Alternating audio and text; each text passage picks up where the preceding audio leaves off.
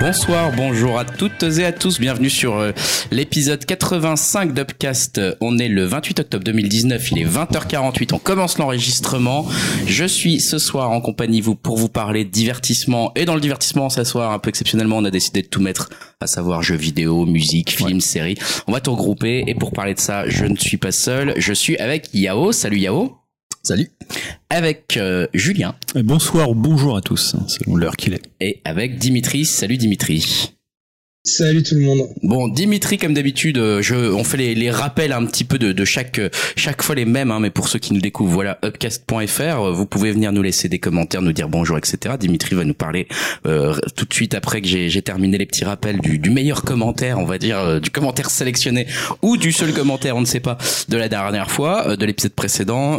Petite particularité, je l'ai dit en, en pré-introduction sur cet épisode 85, les news jeux vidéo étant un peu moindres pour cet épisode, on a décidé de les inclure dans la partie divertissement, puisque à chaque fois normalement c'était deux parties différentes. Cette fois-ci, pas de débat divers pas de débat jeux vidéo pardon euh, spécifiquement. Un peu moins de sujets en ce moment sur les jeux vidéo. Peut-être on refera une partie jeux vidéo séparée une autre fois. Mais on se dit que pour le coup c'était pas forcément utile. Donc on va les fusionner pour cet épisode 85 avec les- le reste. Venez nous dire sur upcast.fr justement dans les commentaires ou sur euh, sur euh, Twitter avec euh, arobase upcast France si euh, vous trouvez que c'est une bonne idée ou alors que euh, vraiment euh, c'était mieux avant comme d'habitude j'ai envie de dire. N'est-ce pas Avant quoi, avant euh, avant l'épisode 85 Julien tout simplement. Euh, Du coup, euh, je te laisse la parole. On revient sur l'épisode euh, précédent et sur son meilleur ou seul commentaire euh, pour euh, pour commencer. Ouais. Dis-nous tout.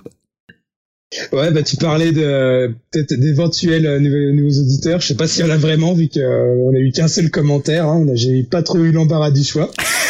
Mais il était très bien. L'ai quand même Euh, sélectionné voilà, parce qu'il était donc, très bien. euh, Bah au moins c'était bien parce que voilà, j'ai pas eu à choisir. Hein. C'était pas trop dur. Mais filer du taf à Dim, déjà que la journée il faut rien au travail. tu rigoles ou quoi? J'ai cou- j'ai couvert la Comic Con pour podcast. Hein. Ah, c'est pas faux. C'est pas faux. Et euh, tu maîtrises le copier-coller dans ta formation. Quoi. voilà, exact, exactement. Donc euh, bon, il y a qu'un seul auditeur qui nous aime vraiment. hein. C'est tu le casses quoi. Et, euh, Et voilà, c'est réciproque. Il y a que lui qui a daigné nous répondre, euh, donc c'est assez dur. hein. J'essaye de pas pleurer, excusez-moi. Donc euh, non, plus sérieusement, euh, bah, j'ai envie de lui dire dans mes bras Tulka, hein, parce que euh, on a exactement le même avis à propos de Joker. Pas un mauvais film, mais pas un chef-d'œuvre non plus. Sinon, il m'a personnellement bien hypé avec la série de zombies coréenne Kingdom, dispo sur Netflix. Ça a l'air vraiment d'être très cool. Et enfin, bah, il s'en fout de la PS5 vu qu'il a déjà un PC de compète.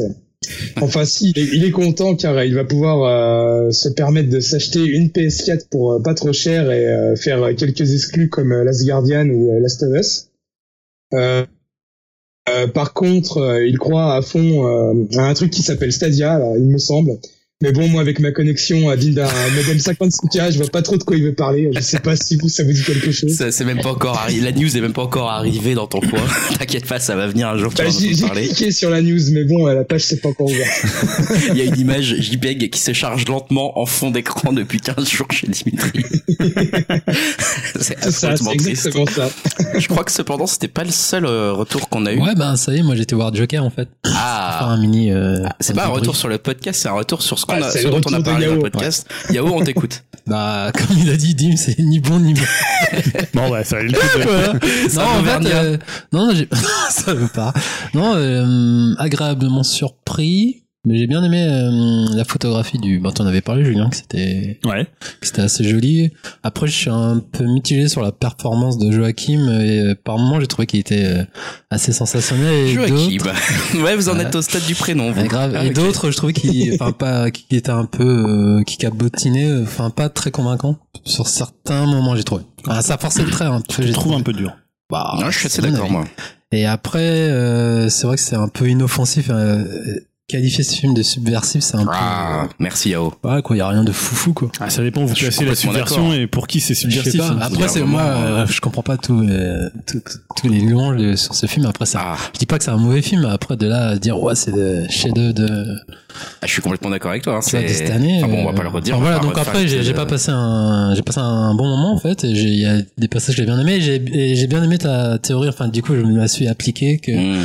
Que tout venait de ça. Enfin, je crois que c'est ce que t'avais dit qu'il était Arkham depuis le départ et, Ouais. et que tout, C'est ce imaginait tout ça en fait. On peut penser, enfin. Donc, euh, C'est une des théories, mais. après, de, que- de Robert Niro, j'ai trouvé bon aussi, parce que je m'attendais pas à ce qu'il, je, crois- je croyais qu'il était en fin de vie, tu vois, par rapport à sa carrière. Et là, je trouvais bien. Donc, Le pauvre. il y a ce qui est, hein. Robert. C'est ses derniers films. Robert, si tu m'écoutes. Et voilà, et après, il y, a, y quand même des passages gore, je m'y attendais pas. Je crois que l'un des meilleurs moments, c'est avec le nain quand ils vont le chercher Ouais, ouais.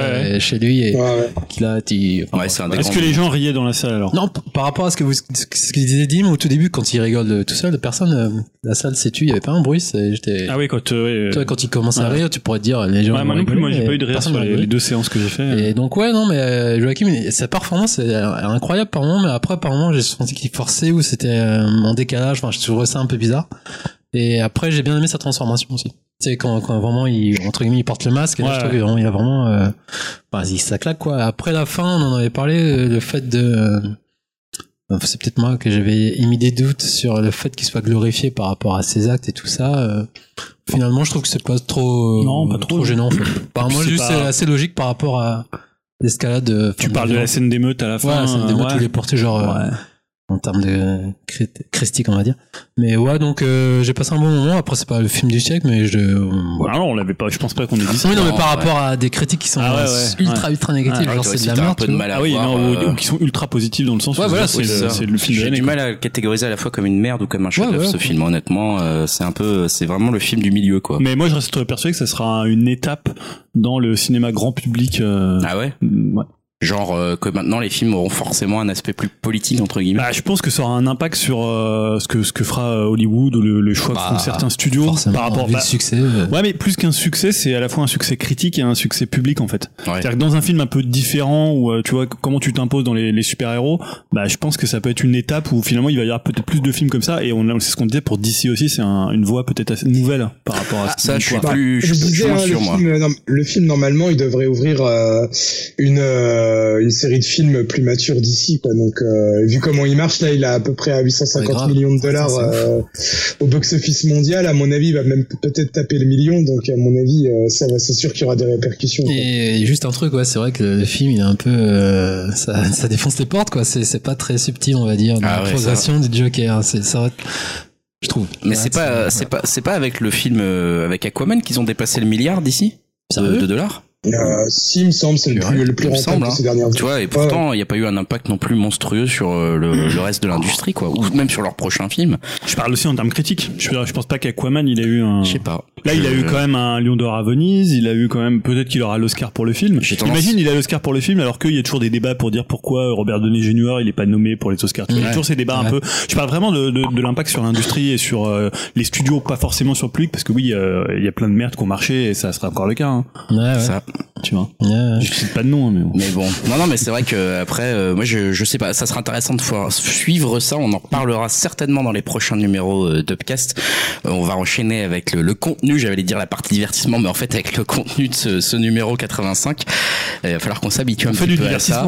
Voilà, euh, on va parler dans cette partie-là de Terminator Dark Fate notamment. Euh, juste pour indication, avant qu'on lance la partie, je rappelle que sur le descriptif du podcast, sur votre player de podcast ou sur le podcast est timé. Donc si vous voulez sauter une news ou ne pas vous faire spoiler Terminator Dark Fate, regardez tout simplement le descriptif du podcast et vous pourrez avancer à la partie qui vous convient. On lance tout de suite le contenu du podcast.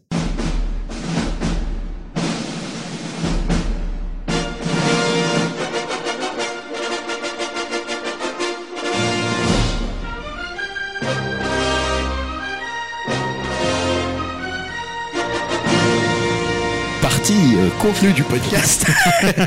Partie, je ne sais pas comment l'appeler. Partie euh, divertissement toujours. hein, on va continuer avec ce terme-là. De toute façon, je vous dis tout de suite, les gars, je vais pas changer la musique et tout. Hein.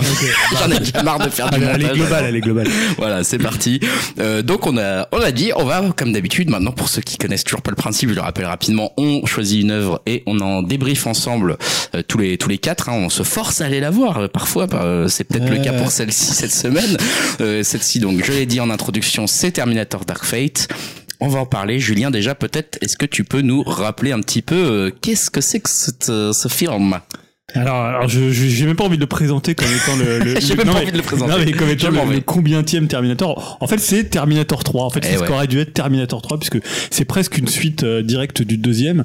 Euh, c'est le retour à la fois euh, de, de James Cameron à la production et même à au scénario parce qu'il était plus ou moins producteur. Je sais pas ce qu'il faisait trop dans les autres, mais à chaque fois il disait que ça allait être génial et en fait non. Et puis Non. deux ans après, il disait que c'était pas si bien que ça, mais que le prochain Ça il sera allait être génial. Et donc c'est aussi le retour de pour le prochain, ça sera pareil. Hein. euh, non, parce que là, il est quand même plus impliqué sur celui-là. Euh, c'est aussi le retour de Linda Hamilton et c'est le retour de Schwarzenegger. Bah non, il était ça. dans Genesis.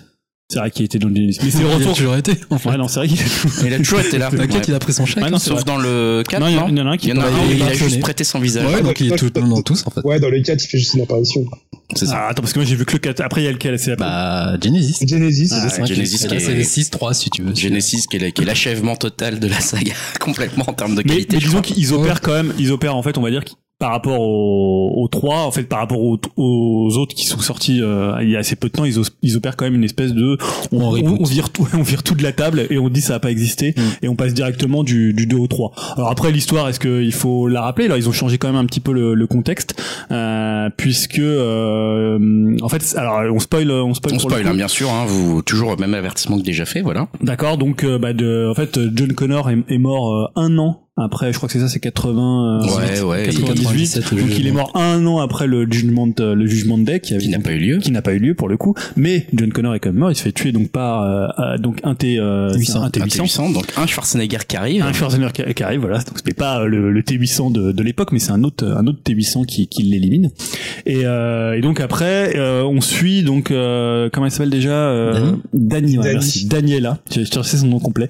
Euh, Daniela. alors, Est-ce qu'il y a besoin de la présenter? C'est un peu une une fille lambda, mais Ouais, c'est euh, une nobody, quoi. hein. elle aura une importance dans le futur. C'est une Sarah Connor euh, actualisée. C'est une Sarah Connor, voilà. On en... Non mais globalement, on peut peut-être, euh, sans, voilà, la trigue, on va en parler en, en donnant nos avis. C'est globalement, je suis assez d'accord avec ce que Yao va dire, mais je vais, je vais prendre ton avis tout de suite. Yao, c'est Ah un, non, mais c'est- je préfère terminer. tu préfères terminer Alors je passerai la parole à Dim. C'est une sorte de reboot, hein, euh, quelque Ouais. part ce, ce Mhm. film. hein. On reprend une note Sarah Connor et on transforme très légèrement l'histoire. Euh, mais sinon, c'est un peu la même chose. Alors, sauf qu'on garde quand même des antagonismes entre Sarah Connor et, euh, et Oui, Terminator. mais bon, si, voilà. bah, non mais c'est quand même important dans le sens où Sarah ça joue quand Connor même devient sur. un peu la Kyle Reese du, du, du Terminator original dans celui-ci. Enfin voilà, c'est c'est c'est un peu, c'est il y a des petites différences, mais au final le fond est exactement le même. Il y a aussi un personnage qui s'appelle Grace. Ouais, c'est ça, qui est euh, une sorte de pseudo Terminator Une envoyé sorte, du futur. mais une humaine augmentée. et et Hansé, voilà, c'est ça, augmenté.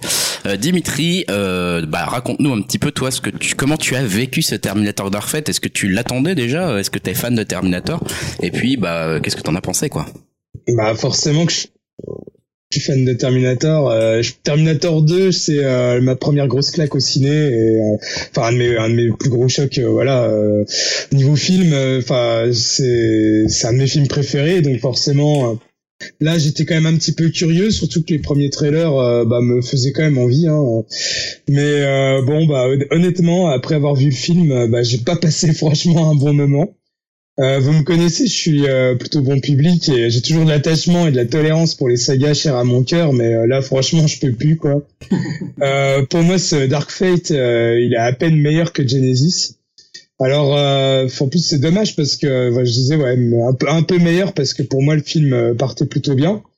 La première heure, elle est assez efficace avec pas mal d'action. Euh, Alors de l'action assez classique et pas forcément méga impressionnante, mais au moins euh, assez lisible, j'ai trouvé. La scène d'ouverture est assez couillue hein, avec la mort de John Connor. En plus, c'était vraiment super bien fait, je trouve, le rajeunissement des visages. Enfin, à chaque fois qu'ils utilisent ces techniques dans les films, je trouve que c'est toujours un peu un peu mieux fait à chaque fois, quoi. Mais euh, bon, ce que je retiens surtout du film, c'est euh, les persos féminins euh, bien badass. Hein. Je trouve que Linda Hamilton tient toujours la route en Sarah Connor et, euh, et j'ai adoré aussi bah, le perso de, de Grace joué par euh, Mackenzie Davis. Hein. C'est une actrice que j'adore depuis Black Mirror et Blade Runner 2049. Je l'ai trouvée euh, enfin euh, excellente et grave investie. euh, elle assure bien dans les scènes d'action. Même physiquement, ça se voit qu'elle a bien travaillé son rôle de soldat. Pareil, j'ai vu beaucoup de critiques sur le nouveau Terminator, le Rêve 9. Euh, je trouve pas que l'ac- l'acteur soit exceptionnel, mais il fait le taf et euh, vu que c'est censé être une machine à tuer qui s'infiltre auprès des humains, ça m'a pas gêné qu'il soit pas méga musclé ou, trop charismatique. Au contraire, je trouve que ça marche plutôt bien avec l'histoire. Et euh, j'aime bien le concept de machine qui mixe le T800 et T1000. Euh, c'est plutôt bien pensé, euh, car en plus dans ce film, Skynet n'existe plus et c'est euh, une nouvelle entité appelée Légion qui reprend le flambeau. On peut imaginer que cette euh, société est née des de Skynet et a repris les concepts déjà imaginés pour améliorer, pour s'améliorer comme avec le, le, prototype du Rêve 9. Mais bon, maintenant on va parler vraiment des choses qui fâchent. Euh, déjà le, le, film au niveau esthétique, je trouve qu'il fait vraiment euh, blockbuster classique de milieu de gamme. Il a pas vraiment la grandeur du 2. Alors euh, je sais pas si c'est une question de nostalgie, mais à la sortie du 2, pour moi à l'époque c'était vraiment le truc ultime. Euh, Terminator 2. Euh, enfin voilà, j'avais jamais vu un film comme ça. On pouvait pas faire mieux. Même le 3, il a un côté plus classieux et grand spectacle. La course poursuite du 3 avec la remorque, elle, est hyper marquante. Enfin voilà, moi j'adore vraiment Terminator 3. Pour moi, c'est le meilleur euh, film euh, hors Cameron. Et là, avec Dark Fate, je trouve que c'est, euh, je trouve ça efficace, mais vraiment pas marquant. Et ce qui m'a fait totalement sortir du film, pour moi, c'est le rôle de Schwarzenegger. Hein. Je trouve que c'est vraiment mais d'un ridicule, c'est, affligeant quoi. ça contredit tout ce qui a été dit dans le 1 et le 2. Les Terminators, c'est des machines de guerre sans émotion. Euh, pour moi, ils ne deviennent pas des bons pères de famille euh, okay, leur mission accomplie, parce que c'est ce qui arrive dans ce film-là. Oh, dans le 2, il euh, laisse déjà euh, quand même oui. largement la place au fait que Terminator 2, dans le 2, Terminator devient ami avec ouais. John Connor. Quand même. Ouais, ouais, je suis d'accord avec toi, mais bon, si le T800, il éprouve quelque chose dans le 2 qui peut ressembler à une émotion, c'est parce qu'il a été reprogrammé par John Connor dans le futur c'est pas le même Terminator euh, programmé par Skynet. Et euh, là, pour moi, dans ce film-là, ça veut vraiment, mais strictement rien dire, quoi. C'est vraiment, euh, pour moi, c'était juste pour caser le bon vieux Arnold pour rien, quoi. C'est juste parce que voilà, c'est Terminator et on se sent obligé de le mettre dedans. franchement, j'aurais préféré que voilà, c'est ce que bon, comme tu disais, c'est un peu un soft reboot. j'aurais préféré que ça se poursuive sans lui, avec juste Sarah et Grey dans le rôle de Kyle Reese et Danny dans celui de Sarah Connor.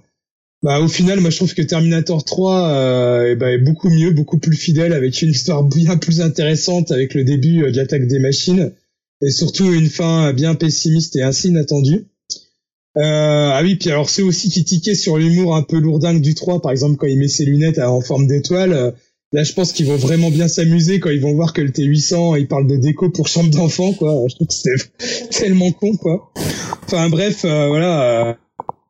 Euh, j'ai trouvé que c'était un film sans, sans intérêt avec euh, quelques bonnes euh, quelques bonnes idées mais voilà noyé dans un torrent d'idées de merde donc j'espère vraiment que ça sera le dernier et que voilà ou alors qu'ils attendent un bon moment avant de reprendre tout à zéro parce que là pas de mon point de vue, c'était vraiment une catastrophe ce film. Eh ben écoute, voilà un avis assez tranché Dimitri. c'est rare, euh, rare qu'il soit aussi euh, ça, ça, fait plaisir. Non mais écoute, c'est bien ah, d'avoir. Bah, euh, moi j'aime quand les avis sont justement assez assez tranchés. Et Terminator Dark Fate, on savait qu'on risquait aussi euh, potentiellement d'avoir des avis un peu négatifs parce que voilà, c'est justement euh, le énième épisode d'une série qui n'en finit plus de finir.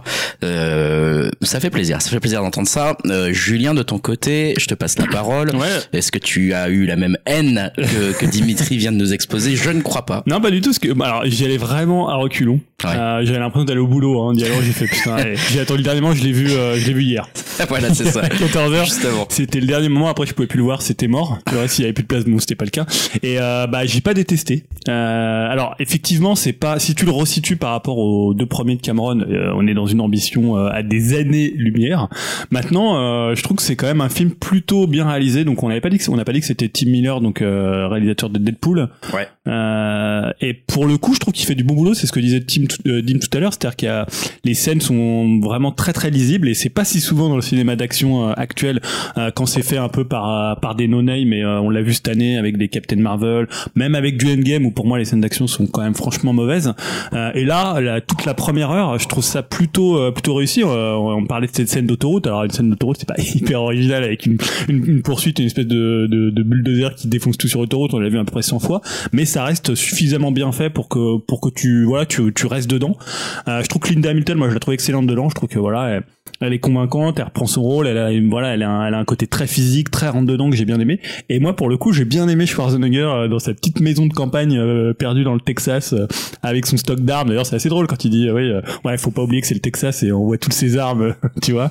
Et même le coup de la déco parce que t'en as parlé mais c'est vraiment une réplique dans le film où à un moment, il est pris sur le vif en train de parler, il dit oui, j'ai conseillé des papillons pour cette chambre d'enfant. C'est pas le même zoom que sur les lunettes étoilées dans le Non mais oui, voilà, c'est quand même c'est quand même plutôt assez finement fait. Euh, euh, alors pour le coup, oui, euh, il faut dire qu'il a passé quand même beaucoup de temps euh, avec cette famille, et en plus, il l'explique que finalement, il a pas un, euh, il se rend des services en fait. Ouais. Donc il y a, il y a pas un côté ce que tu disais sur l'émotion que de pas ressentir un T800, c'est quand même un peu édulcoré, enfin un peu minoré par le, pardon, par le, par le, le discours que qu'il tient quand il explique ce qu'il fait là de, de- depuis euh, depuis aussi longtemps.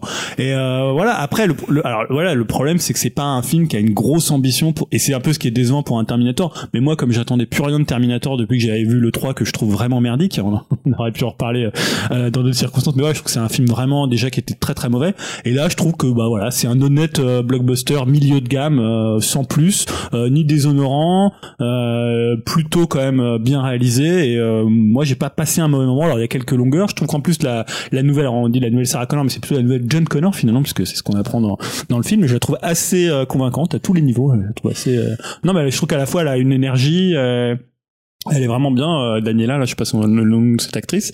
Euh, je la connaissais pas avant. Et voilà. Et, et ce que j'ai bien aimé aussi, c'est dans la réalisation, il retrouve un peu ce côté euh, très direct en fait de Terminator, c'est-à-dire que ses coups de gun, ses coups de fusil à pompe. euh, tu vois, à un moment quand Linda Hamilton elle arrive, enfin, je trouve c'est assez jouissif de revoir ce côté où elle, elle, elle canarde à tout va, elle, elle désingue tous. Il y a un côté très sec, très physique en fait dans, dans l'action. Donc voilà, voilà c'est pas un grand film, euh, mais honnêtement, je pense que tu vois cette année on a vu des plus mauvais films d'action. Tu vois, Captain Marvel par exemple. C'est Captain Marvel va rester dans les références parfois de, de ce qu'on va citer comme Peut-être film. que Je suis pas d'accord avec vous, mais Non, mais peut-être que je suis On pas pas d'accord. Peut-être que je suis pas assez dur dans le sens où, comme j'en attendais pas grand chose, bah finalement, euh, tu vois, peut-être si je m'étais dit putain ouais un nouveau Terminator qui sort, je le vois, je me dis ah ouais ok, parce que finalement j'en ai pas parlé, mais on voit très, il y a très peu de choses de contexte de euh, de ce qui se passe dans le futur, de tu vois, tu finalement le film, il- t'as l'impression qu'il est tout rétréci en fait sur lui-même euh, en termes d'imagerie, en termes de euh, de background en fait, il y en a presque pas. Ça c'est sûr, hein. ça c'est sûr qu'on n'en sait euh, pas beaucoup plus. Moi, Oui, ce, que je, ce que je comprends pas trop avec euh, James Cameron euh, qui euh, re- rebooter,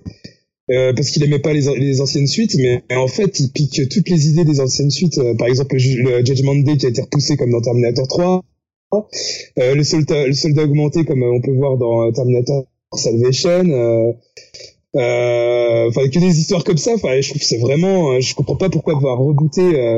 Euh, tous ces films-là pour euh, en faire, euh, on va dire, une version, une, une bouillie, un mix de, de tout ça, euh, pour moi, en moins bien. Quoi. Ouais, parce Bah, qu'ils avaient aussi créé pas mal d'incohérences dans le dans l'histoire, quoi. Tous ces toutes ces choses. hein, Et puis mine de rien. soi-disant c'est des idées à lui, donc euh, peut-être qu'il s'est dit je vais peut-être les réutiliser c'est en, en mieux. Bon après c'est pas non plus des idées extrêmement Ouais, originales, hein, soyons clairs. Euh, je donne mon avis du coup Yao puisque tu tu termineras euh, de Oui. tu termineras sur Terminator. Moi je suis un peu du, du côté comme comme Julien. Alors c'est-à-dire que je vais pas me battre hein, pour défendre ce film. Je vais pas sortir les armes, euh, je vais pas sortir la passion euh, comme à certains autres films que j'ai pu descendre euh, ou défendre. Euh, mais là cette fois-ci ouais, voilà moi j'y allais pas non plus convaincu. Terminator j'ai également arrêté d'aimer depuis le 2. Euh, le 1 et le 2 pour moi c'est quasiment euh, enfin ça fait partie de mes films favoris euh, notamment le 2 je pense qui est peut-être dans le dans voilà au, au firmament pour moi des films d'action. Euh, là j'y allais vraiment en, à reculons en me disant mon dieu qu'est-ce que je vais m'impliquer là qu'est-ce que je vais m'infliger surtout. Et finalement je dois dire qu'en fait c'est un film qui est très moyen mais qui est très moyen. Donc c'est à la fois une critique et à la fois un truc qu'il faut voir positivement en fait hein. donc il y a beaucoup de choses qui vont pas du tout et alors perso c'est pas forcément les mêmes choses que vous qui m'énervent. Ça peut être par exemple perso c'est le fait que bah oui Skynet n'existe plus mais du coup c'est remplacé par Légion. Je trouve ça d'une fainéantise absolue en fait. Alors à la fois c'est sympa parce qu'on veut dire effectivement Dark Fate on peut pas échapper à son destin mais pour le coup effectivement je trouvais ça mieux fait dans le 3 où t'avais ce sentiment de, de, de, de destin auquel on peut pas échapper qui était euh, assez réussi à la fin mais euh, mais là bon voilà juste dire ah bah en fait il y a plus Skynet mais il y a un autre truc qui l'a remplacé. Je me suis dit bon bah ok voilà l'histoire c'est fini. Euh, ça c'est fait. Euh, et puis euh, voilà beaucoup de choses comme ça où j'ai trouvé ça euh, très très feignant. Puis voilà même globalement le fait que ça soit plutôt un soft reboot du 1 et du 2 euh, en termes de gentil de méchant et de répartition des rôles bah voilà il suffit de combiner le 1 et le 2 et vous avez Terminator Dark Fate hein, c'est à peu près ça globalement l'histoire. J'ai pas trouvé ça très très euh, intéressant en termes d'histoire. Après euh, justement sur la on va dire l'énergie, la générosité, la fidélité à la à la à la première euh, série de, de, de Terminator euh, faite par James Cameron, j'ai trouvé qu'on était plutôt bien pour le coup, plutôt respectueux du matériel d'origine et que on était quand même euh, à un autre niveau que la plupart des autres Terminator, même pour moi le 3, euh, dans le sens où là il y avait vraiment envie justement de faire table rase, de construire un petit peu un nouveau truc, euh, d'essayer de faire des personnages quand même un peu plus intéressants que ceux qu'on avait pu voir notamment dans Salvation Ou autre. Et euh, du coup, j'ai trouvé ça quand même assez efficace, assez sympa. Euh, Là-dessus, Linda Hamilton, je pense qu'elle a beaucoup de choses à dire dans ce film. Enfin, elle a, un rôle important en fait. Et moi, je l'ai trouvé euh, très efficace. Alors malheureusement, voilà, parmi les défauts à chaque fois, c'est euh, ils reprennent une actrice bien, ils lui filent un bon rôle euh, qu'elle a toujours incarné finalement, pour lequel elle est connue, et puis ils la font venir en faisant première réplique euh, I'll be back. Mon Dieu, quoi, c'est dommage, c'est gâcher le retour, c'est un recours au truc facile. Euh, voilà, et puis même pareil, dans les scènes d'action, c'est très différent. La première scène où justement, donc on voit John Connor se faire tuer, elle est extrêmement efficace, je trouve très marquante. Et puis euh, à côté de ça, euh, par exemple, en termes de lisibilité, depuis tout à l'heure, je suis étonné de vous dire, euh, vous entendre dire c'est très lisible parce que, euh, par exemple, la scène sous l'eau.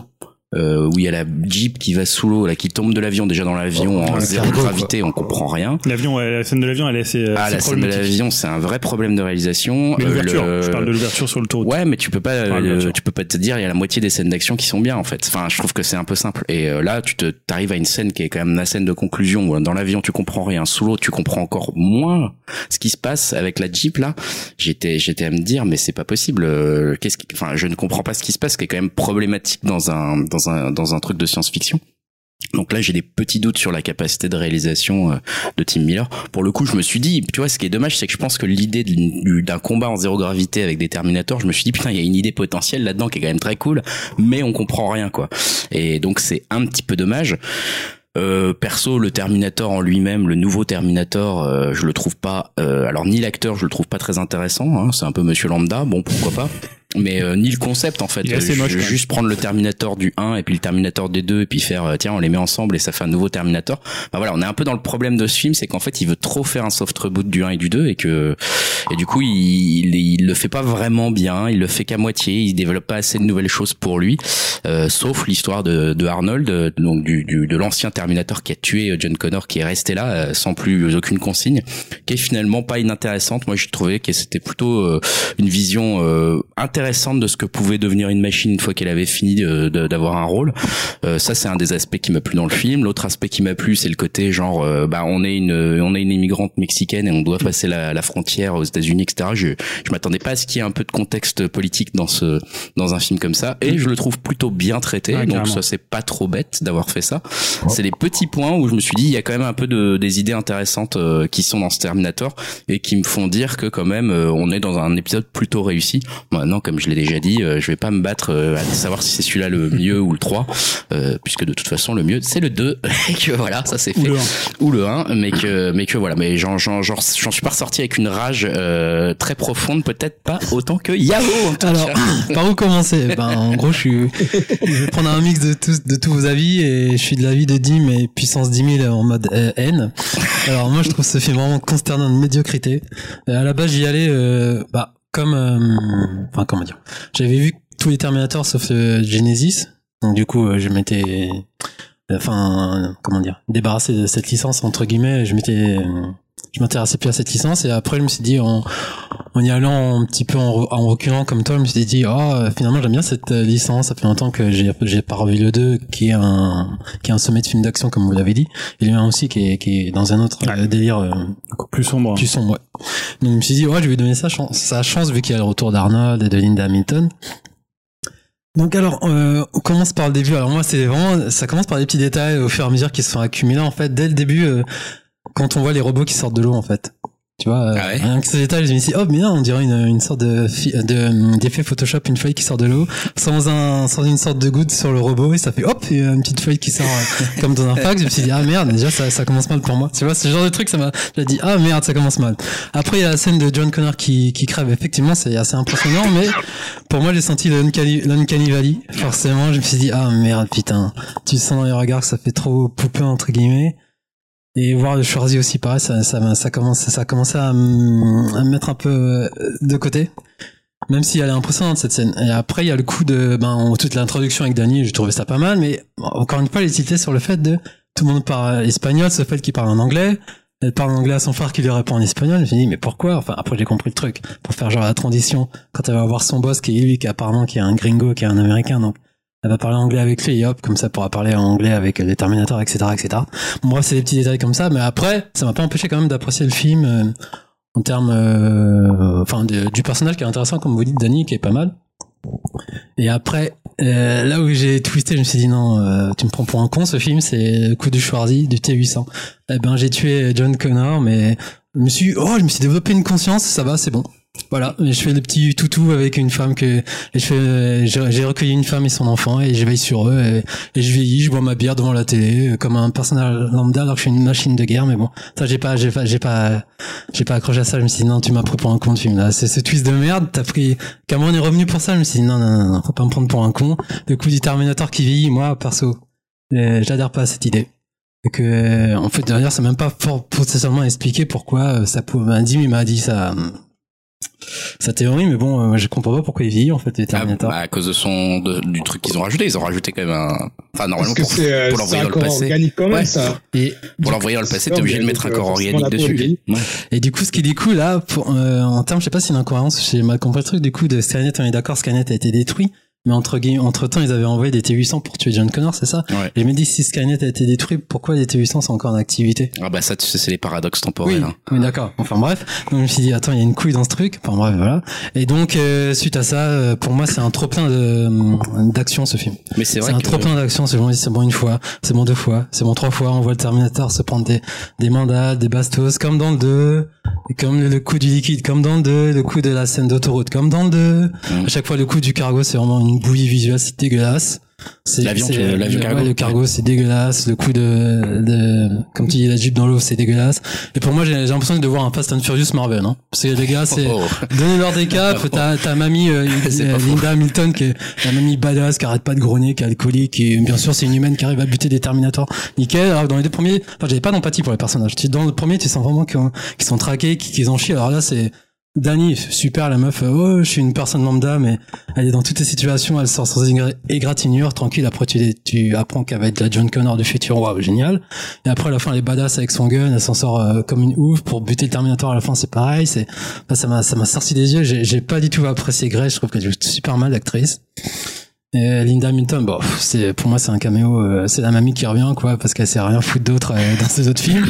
Elle a le droit de revenir, elle a le droit d'être vieille. Oui, mais ouais, mais non, mais euh, elle a le droit d'être vieille, mais c'est comme une gamine de 20 ans. La meuf, elle est toujours la, le peps et tout. euh, Tu sens pas le poids des années euh, pas sur obligés de la faire revenir non plus. Donc voilà. Après, obligé. Elle est bien le T800, pourquoi pas, c'est intéressant, mais je trouve qu'il fait trop de comique, euh, il est trop comic freeze, comme on dit, il est trop, trop dans la blagounette et, et voilà quoi, j'ai vraiment, euh, c'est une médiocrité ce film à tous les égards et vraiment surtout les scènes de fin et puis la, enfin bref la scène de fin, euh, je vais veiller sur Grace machin, euh, alors par Hamilton, hein, franchement, je- franchement j'étais dégoûté, j'ai passé un sale, euh, les pires deux heures de ma vie. Oh la vache. Et non, franchement, je trouve que c'était une grosse merde ce film. Et pour le coup, je préfère vraiment le 3. Comme, euh, comme disait dit, mais j'ai pas vu Genesis, mais si on me dit que Genesis c'est pire que ça, euh, je crois que je vais pas aller voir Genesis. Hein. Ah, déjà, Genesis, mais- c'est vraiment pas terrible. hein. Ouais, Avec, Alors, un, ça, nom, mais avec alors, un nom de groupe de merde comme ça, tu peux pas. Non, mais franchement, euh, non, mais celui-là, euh, celui-là, je m'attendais quand même à un petit peu mieux, mais non, non, franchement, je- moi, c'est de la médiocrité de, du début à la fin. Enfin, du début à la fin.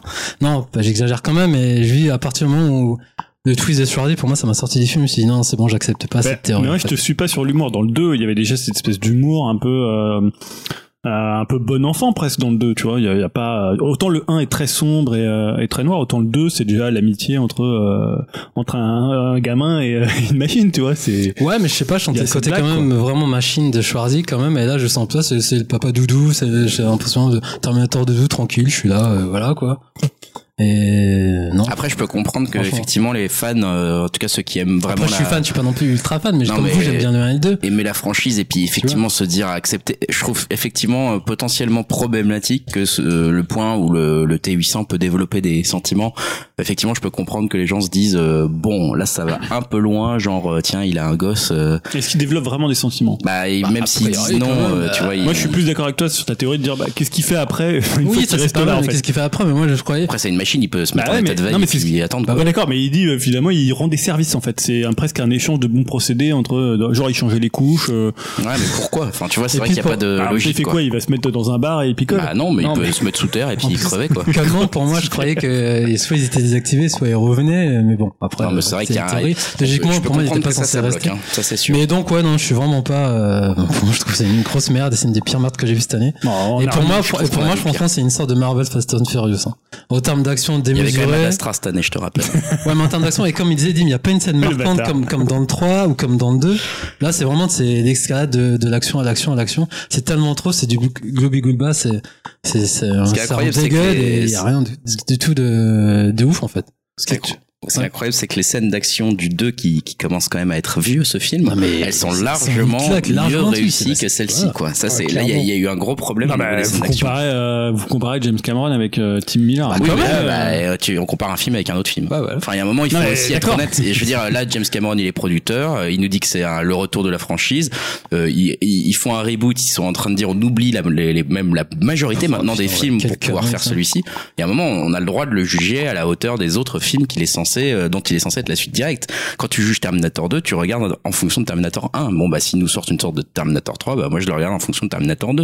Non, mais à partir même si c'est pas le même réalisateur. réalisateur, Bah, euh, ouais, mais moi, je suis pas d'accord avec cette théorie. Mais surtout Il y a un Cameron, il est moment, euh, impliqué derrière, soi-disant. Soi-disant, il est impliqué dans le scénario et tout ok, ça. il y a un moment, loin. forcément, tu vas comparer, et surtout dans une logique de suite, comme c'est la logique des Terminator, c'est de faire des suites, et là encore plus, de, de reprendre ce qui a été effacé pour euh, continuer, enfin d'eff- d'effacer une partie des trucs pour reprendre directement après le 2. On peut pas s'empêcher et dire c'est un film complètement indépendant qu'on ne va jamais comparer à Terminator 2 et 1. Le mec, Non, mais je dis le, pas le tu- titre du film, c'est le même, c'est c'est c'est la même chose, tu vois.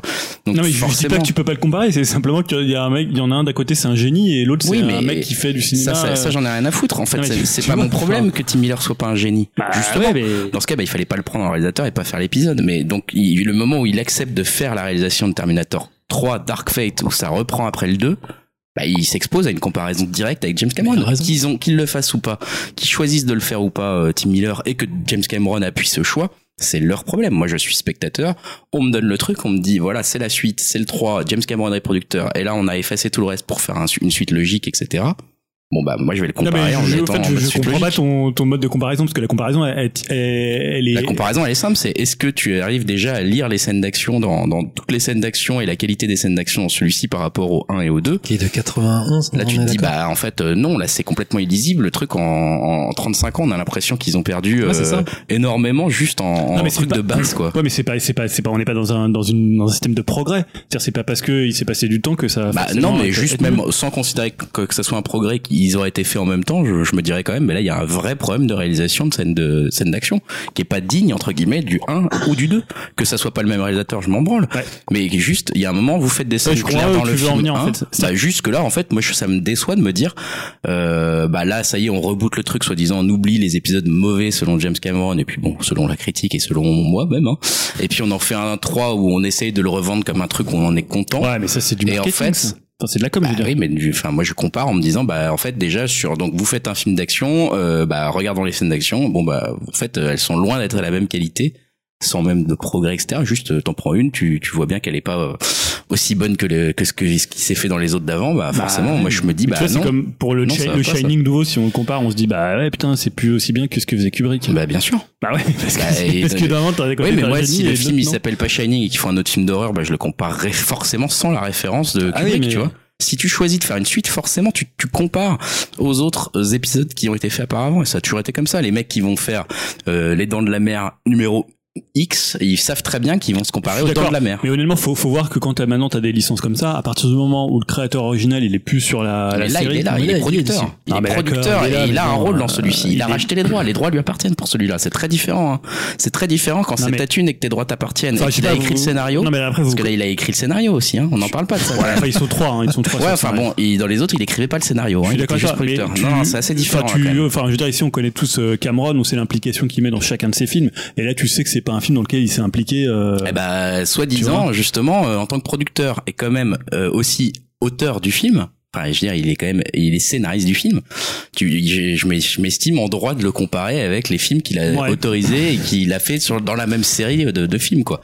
Et je me dis juste, à ce regard-là, voilà, c'est pas un grand film Terminator Dark Fate. Encore une fois, je vais pas le descendre plus Et- que ça, mais je me dis, mais par rapport au 1 ou 2, mais ça tient pas du tout la route, Par quoi. c'est juste pour revenir. Encore une fois, je suis pas d'accord avec vous. Pour moi, le Terminator, le rêve 9, je le trouvais sympa. Ah ouais. Donc, oh, oh, Ah non, mais je pas moi, trouvé- je le trouvais bien. Autant plus- dans les bandes annonces, j'ai trouvé, il avait l'air assez mauvais, mais là, je trouve qu'il tient la mec qui route. joue, tu veux dire? Ouais. En plus, je trouve, ouais, il est assez lambda. dans un autre Mais rôle. par lui. contre, j'ai pas aimé aussi la construction du. Alors, il y a une scène d'action, on le voit, il va voir un autre gars. Eh, vous savez pas où je peux trouver un hélicoptère? Après, hop, il débarque avec l'hélic- l'hélicoptère. Après, une autre scène d'action. Et vous savez pas où je peux trouver un tel truc Et il débarque avec ce truc? Enfin, bref, j'ai. Par contre, La son, construction de son ce film- pouvoir de dédoublement est sympa. Ouais. Mais Ça, c'est c'est- utilisé. Mais pareil, c'est toujours l'escalade du truc. Le mec, il est censé, censé être ultra puissant. Et j'ai pas encore une fois d'empathie pour le personnage parce que tu sais qu'ils vont s'en sortir. Ils sont tellement vulnérables. Ils sont, enfin, ils sont censés être vulnérables. Bon, il y a Grace qui est super Wonder Woman, mais le mec, il a, il a quand même, il a, il, enfin, il a T800, enfin, il a deux Terminators, quoi. Il a deux Terminators, carrément, il arrive pas à s'en sortir, quoi. Et la scène de fin, j'ai rien compris. Pour euh, la façon dont il le bute aussi, c'est, enfin, bref, voilà. Oui, Après, pas- il y a une scène que j'ai bien aimée, entre guillemets, c'est la fin de Schwarzy, euh, avec son, cette scène qui est assez sympathique, mais bon. Ça va pas sauver le film pour autant. Voilà, bon, on est assez partagé sur ce film. Vous avez compris, c'est euh, à la fois un fois désastre, euh, à la fois un désastre pour la moitié d'équipe Topcast et pas tant le désastre annoncé pour l'autre moitié de l'équipe, mais quand même pas non plus le film de l'année, hein, soyons pas clairs. Comme tu dis, on va pas se battre pour. hein. Voilà, euh, mais en tout cas, bon, on est curieux de savoir si vous l'avez vu, si vous avez aimé et si vous trouvez qu'il est meilleur que le 3 ou meilleur que le 2 ou meilleur que le 1, bah venez nous mettre un petit euh, un petit commentaire. Faut y aller là. Ça serait à mon avis difficile à défendre comme point de vue, mais pourquoi pas Je serais intéressé d'avoir votre votre avis sur appcast.fr. Euh, à moins qu'on ait rien d'autre à ajouter sur Terminator, Dimitri, c'est bon, t'avais t'as dit tout ce que tu avais à dire sur ce film? Ouais, ouais. Ok, bah écoute, dans ce cas, passons au quiz de Yao qui est plus ou moins directement en lien Ah, avec c'est ce bien film. ça, ouais. Je non, mais je repensais euh, à ce que tu disais, je me disais, mais ça allait faire doublon, ça allait pas servir de grand chose, et je veux savoir, euh, votre avis sur la, euh, très- la, la saga, mais vous l'avez plus ou moins dit, donc en fait, voilà. Si, enfin, votre, euh, votre attachement au, au 1 ou, et au 2, comment vous l'avez découvert, tout ça, je sais pas si ça vous intéresse d'en parler ou. Ça c'est le, c'est- c'est- ça c'est le quiz ou c'est avant c'est- quiz c'était avant, en fait. Ah, c'est avant le à ça, euh, par, comment, enfin, comment vous avez connu Terminator, en fait? Ça m'intéresse moi, c'est par, par le 2. Ouais, moi parce aussi. que je pense pas l'avoir vu avant le 1. Alors moi que je l'ai vu à la télé, mais c'est vraiment le 2 qui m'a mis une claque à l'époque parce que c'était donc en 91. Ouais. Euh, et je je pense que c'est un des. Je me rappelle vraiment quand je l'ai vu au cinéma. Je suis allé voir avec mes parents, quoi. Tu vois, le Ah, truc pareil, qui arrivait ouais, jamais avec mes parents et mon frère. Et, euh, et franchement, je me rappelle même quand je suis sorti de la salle, j'étais tout ouf, quoi. ah, franchement, ça- et c'est un film qui m'avait vraiment transporté. Et je pense que, alors peut-être que j'avais vu le 1 après, mais je pense plutôt parce que bon, c'est quand même un film. Euh, je vois, mes parents sont pas fans de SF, sont pas des grands fans de cinéma, donc je pense pas qu'il s'est dit un jour, tiens, on va se regarder Terminator, euh, fiston. Ah, parce que 91, forcément, j'avais euh, 13 ans, donc je pense- c'est-à-dire qu'avant, je l'aurais vu euh, en ayant 10 ans, j'y crois assez moyennement, donc je pense que je l'ai vu plus tard fait. qu'il était interdit au moins de 12 ans. Ouais, je pense que je l'ai vu plutôt en VHS, mais voilà, non, le 2, c'était un grand film. euh, Enfin, c'était un film marquant de l'époque, à la fois pour les effets spéciaux, pour euh, l'espèce d'ampleur qu'il avait en termes de cinéma d'action. Enfin, c'était une claque, quoi. Oui, moi c'est exactement pareil. Hein. C'est découverte avec le 2, mais alors pour le coup, pour moi pas au cinéma, à la télévision au moment de sa diffusion à la télévision.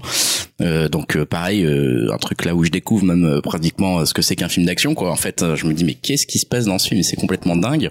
Je suis à la fois euh, complètement hypé par les, les effets visuels et ça. Où je même même en étant petit, je me souviens me dire que on avait, je me réalisais qu'on avait passé un truc Mhm. là qui s'est qui se passait Ah ouais. quelque chose à l'écran et je me dire mais Qu'est-ce que c'est que ce truc? Comment ils ont fait ça là? C'est c'est tout nouveau là. Enfin, tu vois, je voyais bien que c'était pas des marionnettes euh, animées comme les autres trucs que je voyais avant quoi.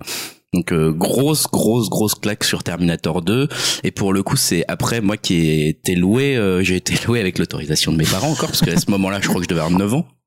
Donc j'ai été loué Terminator en ce moment à ce moment-là, le 1. À 9 ans. Ouais, à 9 ans, ouais. Ouais, pour euh, pour le mater. Ouais, non, ils ont été cool. euh, mais ça ça allait quand on allait louer des films En fait, ils sont basés sur le 2, en fait. Non, mais en fait mon ouais, mon père était aimait beaucoup le 2 C'est parce que le 1, c'est et du coup, euh, ils sont, ils ont, ils, ils ont fait confiance au truc en se disant, ok, bah on va, on va, on va tenter le 1. Et puis j'ai, adoré le 1 aussi en, en matant ça euh, sur mon petit lecteur VHS chez moi. D'accord. Dim. Ouais, bah moi ce que je disais, hein, c'est pareil. euh, en plus à l'époque, euh, enfin je sais qu'il y avait une grosse communication sur le film. On voyait Ouais. que plein toutes les bonnes annonces à la télé, tout le monde en parlait. C'était vraiment le film à voir. Et euh, du coup, j'arrive plus à me rappeler si j'avais vu le 1 avant ou pas, mais euh, j'avais fait vraiment une, une scène à mes parents pour qu'on aille le voir.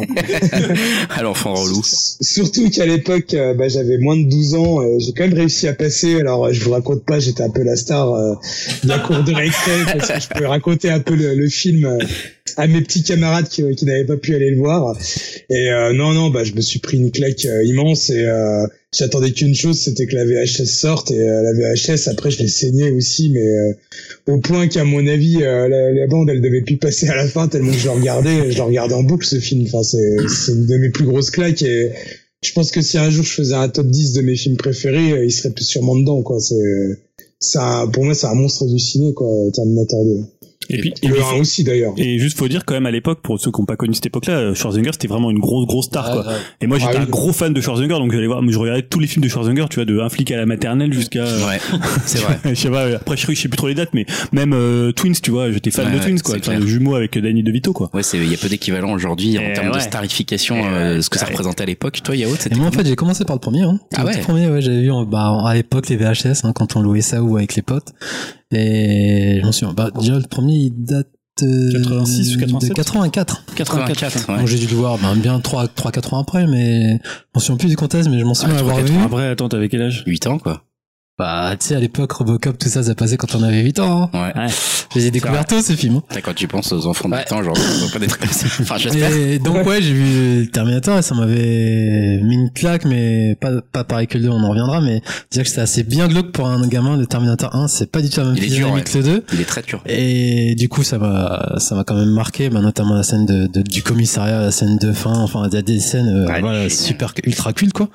Et forcément arrive le 2 et là c'est c'est marrant le switch entre le 1 qui est quand même un film de, entre guillemets de niche et C'est presque de un genre film d'horreur, le film de Ouais. 1, alors que le 2 est un Alors que film le 2, t'as l'impression que c'est un film, comme tu l'as dit, c'est un film familial. Moi, j'étais le voir avec ma sœur. Ouais. Tu te rends compte, le, enfin, l'amélioration, enfin, entre la progression entre le 1 et le 2, c'est un film familial, Bah, quoi. c'est que deux, disais ça tout à l'heure que l'humour était déjà présent dans le 2. Tu, Ouais, mais tu critiques un peu l'humour du, du, Ouais. euh, du Dark Fate. Mais est-ce que je trouve ça ouf quand même de, de voir, d'aller voir ce film en famille, en fait? Et je me pense que- après, quand j'ai vu au cinéma, pareil que Dim, j'ai été le voir, je sais même pas comment j'ai pu. Peut-être que j'étais accompagné, vu que logiquement, j'aurais pas dû censé aller le voir vu mon âge. Mais je suis passé avec ma sœur et je me suis pris une grosse claque, quoi. Et je m'en souviens encore du film comme si c'était hier. Tout, tout est parfait dans ce film. Ouais. Et notamment avec la, la bande originale de Guns N' Roses, c'était à l'époque, c'était des trucs tarés, quoi. C'est marrant parce Donc, que quand, euh, en y repensant là avec ta question, tu, je trouve qu'il y a quand même un truc très symbolique entre le 1 et le 2 qui est vraiment euh, le film, le 1, Terminator 1, pour moi c'est un film symbole des années 80. Ouais, ça. Et le 2 des années 90, ouais. c'était voilà, avec une vraie différence entre les deux, quoi. Avec justement un côté presque The Thing, tu vois, dans, dans le, le 1, dans l'aspect un peu réalisation, cheap, euh, tu vois, un peu Ouais, film ouais. d'horreur, un peu, un peu dark, que un le peu, 2, là, voilà. c'est vraiment le Et le 2, t'es vraiment dans l'explosion du blockbuster total, quoi. C'est, Ouais. c'est vraiment deux films qui sont très symboliques Ouais, de leur et moi, décennie. du coup, comme dit, je eu après la VHS, hein, et, mais il faut se rappeler quand même, à l'époque, quand on allait au cinéma, on faisait des heures de queue pour aller le voir ce film. C'était l'événement, euh, l'événement ciné de l'époque, quoi. En vrai, c'était, bah, merci pour vos, avis- vos avis, c'était cool. C'était vraiment, euh, ça fait plaisir de, de se remettre dans cette C'est époque. Et je trouve que, comme tu disais avec Schwarzy, c'était vraiment, bah, vous allez voir, hein, par rapport au quiz, euh, pendant une décennie, il était au top, quoi. Ah, bah, Ouais, ce ouais. Vraiment, film, c'est ouais. culte. euh, Et, et juste pour euh, ceux qui veulent replonger en Terminator, je pense que le no ciné là qu'ils ont fait sur euh, qui dure Ouais, il environ une la heure, saga, il hein. est pas Bien, mal. ouais. ouais. Il est pas mal, ouais. Euh, ils donnent leur avis sur Dark Fate, ils ont d'ailleurs plutôt aimé, mais euh, surtout sur. euh, Ils donnent leur mal- avis sur Genesis? Ah ouais, surtout les Ah. Terminator. Et, euh, non mais en fait comme c'est des gros gros fans de Cameron. après, c'est un peu trop des Cameron Euh, Dieu pour eux, quoi. il y a beaucoup d'anecdotes sur euh, Ouais. Cameron. Alors que moi, Cameron, je suis pas un grand Bah, fan, moi tu non vois. plus, mais bon, Ah, si, ouais, carrément. mais là, c'est un peu du euh, vois. Non, mais des fois, c'est un peu du genre. euh, Voilà, si Cameron il avait Ouais, réalisé voilà. la scène euh, No Gravité, euh, ça aurait été un Ah, chef-d'œuvre. Pour le coup, je suis assez d'accord avec eux. Pour le coup. Cameron a toujours été un as de la scène d'action, quoi. Enfin, Non, mais là, tu vois, il aurait tout réussi. Ah non, non, je, je, suis- je suis Ouais, pas c'est un peu ça, c'est pour ça que je te dis, les mecs, c'est Dieu, Cameron, c'est Dieu pour eux. Ils sont rigolos. Bon, euh, je te Donc, propose on enchaîne avec le quiz. ouais. Bon, du coup, on va faire la, le super film au battle. de- je sais que t'aimes pas cette rubrique, désolé, Julien. Ah, Non, mais c'est De ça Schwarzy. dure pas 8 ans, ça va. De Schwarzy, du coup, on- comme d'hab, on va faire par décennie. On, on- Oh on commence. Bah, par, vas-y. sachant que Schwarzy, euh, ça va, c'est très au top et ça redescend Ah, très vite. Oui, oui, il a un pic. Passer, passer les années 2000, il y a rien, à- y a rien à garder. Enfin, perso. Ok, on Donc on commence avec les années 80, sont le top du top quoi. Ben je vous, je vous évite les tout premiers films où euh, voilà, un genre de truc de Hercule là à New York. Donc on commence euh, en 82, ben déjà avec un film euh, mythique, hein, Conan le barbare. Face en 84, un autre film peut-être pas si mythique que ça, Conan le, Destru- le Conan le destructeur. Ah bah, Conan le barbare. Donc là, faut choisir vraiment Ouais, entre. ouais, ouais. euh, Bah oui, on sait jamais, hein, peut-être qu'il y en a qui pourront faire le deux. Non, non. Non, non. Je pense que Dim, t'es d'accord avec nous Ah bah bien sûr, j'avais jamais le regarder jusqu'au bout. Ah, ah, je ne participe pas, mais j'ai quand même mon classement à la Ah, fin parce qu'il y a des escrocs, j'ai- notamment à ma droite. Ouais, il y a Dim qui se fait acheter par Julien à chaque fois, là. euh, Non, là, on est tous d'accord. Là, ça va. D'accord. Bon, après, on en a parlé en 84, Terminator, hein, Ouais. qui arrive. face à, en 85, Calidor. Bon bah oui, Terminator. évidemment Terminator. Il y a Ouais, pas des. Terminator. Toi, tu sais, tu, vois, voilà, tu peux déjà faire Ah, des tu peux premières déjà poules. faire les premières Ouais, poules. on sait jamais, on sait jamais. Après 85, Commando. Ça enchaîne, ça enchaîne. hein. Ouais, J'aime bien Commando. Allez. 86, le contrat. J'ai un, j'ai plus trop de souvenirs du contrat, par Ah contre. putain, c'est dur. hein. Je sais pas plus que c'est le contrat, moi. Si moi je vois ce que c'est, mais je préfère Commando. Je sais pas si je vais voter là. Ah, je, je vais dire commando, mais j'adore quand même le contrat. Je vois pas ce que c'est le contrat, donc je. Commando Commando, ouais. C'est parti. Après, ben, pour moi, hein, un intouchable Predator en 87. Ah ouais, C'est- putain. Quel Predator, film. ouais. Face à Running Man, que moi, je, je suis pas trop. Ah, je préfère. Predator. C'est la même année. hein. Ah, Predator, ouais. Ouais, il est énorme. Ah, Predator face à Terminator, ça se finit comme ça, ça va être chaud. On vous Ah, renvoie oui, vers le numéro qu'on avait fait d'ailleurs. Ouais, on avait revu le Predator Je sais pas vous c'était le numéro. Bah, après, il y a Jumeau en 88. Pour Ah, parler. j'aime bien, moi, Jumeau. Face à Double Détente en 88 aussi. Ah, je préfère jumeau, moi. Ah, double détente. Moi euh, aussi, euh, non, jumeau. Je pense que. Ah, pour faire chier. T'aimes pas choisir en Wiskoff T'as entendu Ouais. il- Il a fait ça pour te faire Non, mais il est un peu limite double détente quand même. Quand tu y repenses, c'est vrai. ouais. C'est du bon gros racisme Ouais. ordinaire. Ah, ah, il y, a y des bonnes blagues dans double détente. C'est vrai, c'est vrai. Non, il est- Ah, mais je l'ai, je l'ai trop vu. C'est un bon Schwarzy, mais bon, on va mettre une petite comédie quand même. Alors, là, ça va être dur. Hein. Entre Conan, Terminator, Commando, Predator Alors, Conan, Terminator, Commando, Predator. et Jumeau. Déjà Ouais, pas jumeau. Terminator maintenant. Terminator, ouais. Putain, vous Ah, j'hésite vachement. mec. J'hésite. Moi, perso, alors, c'est voté, hein.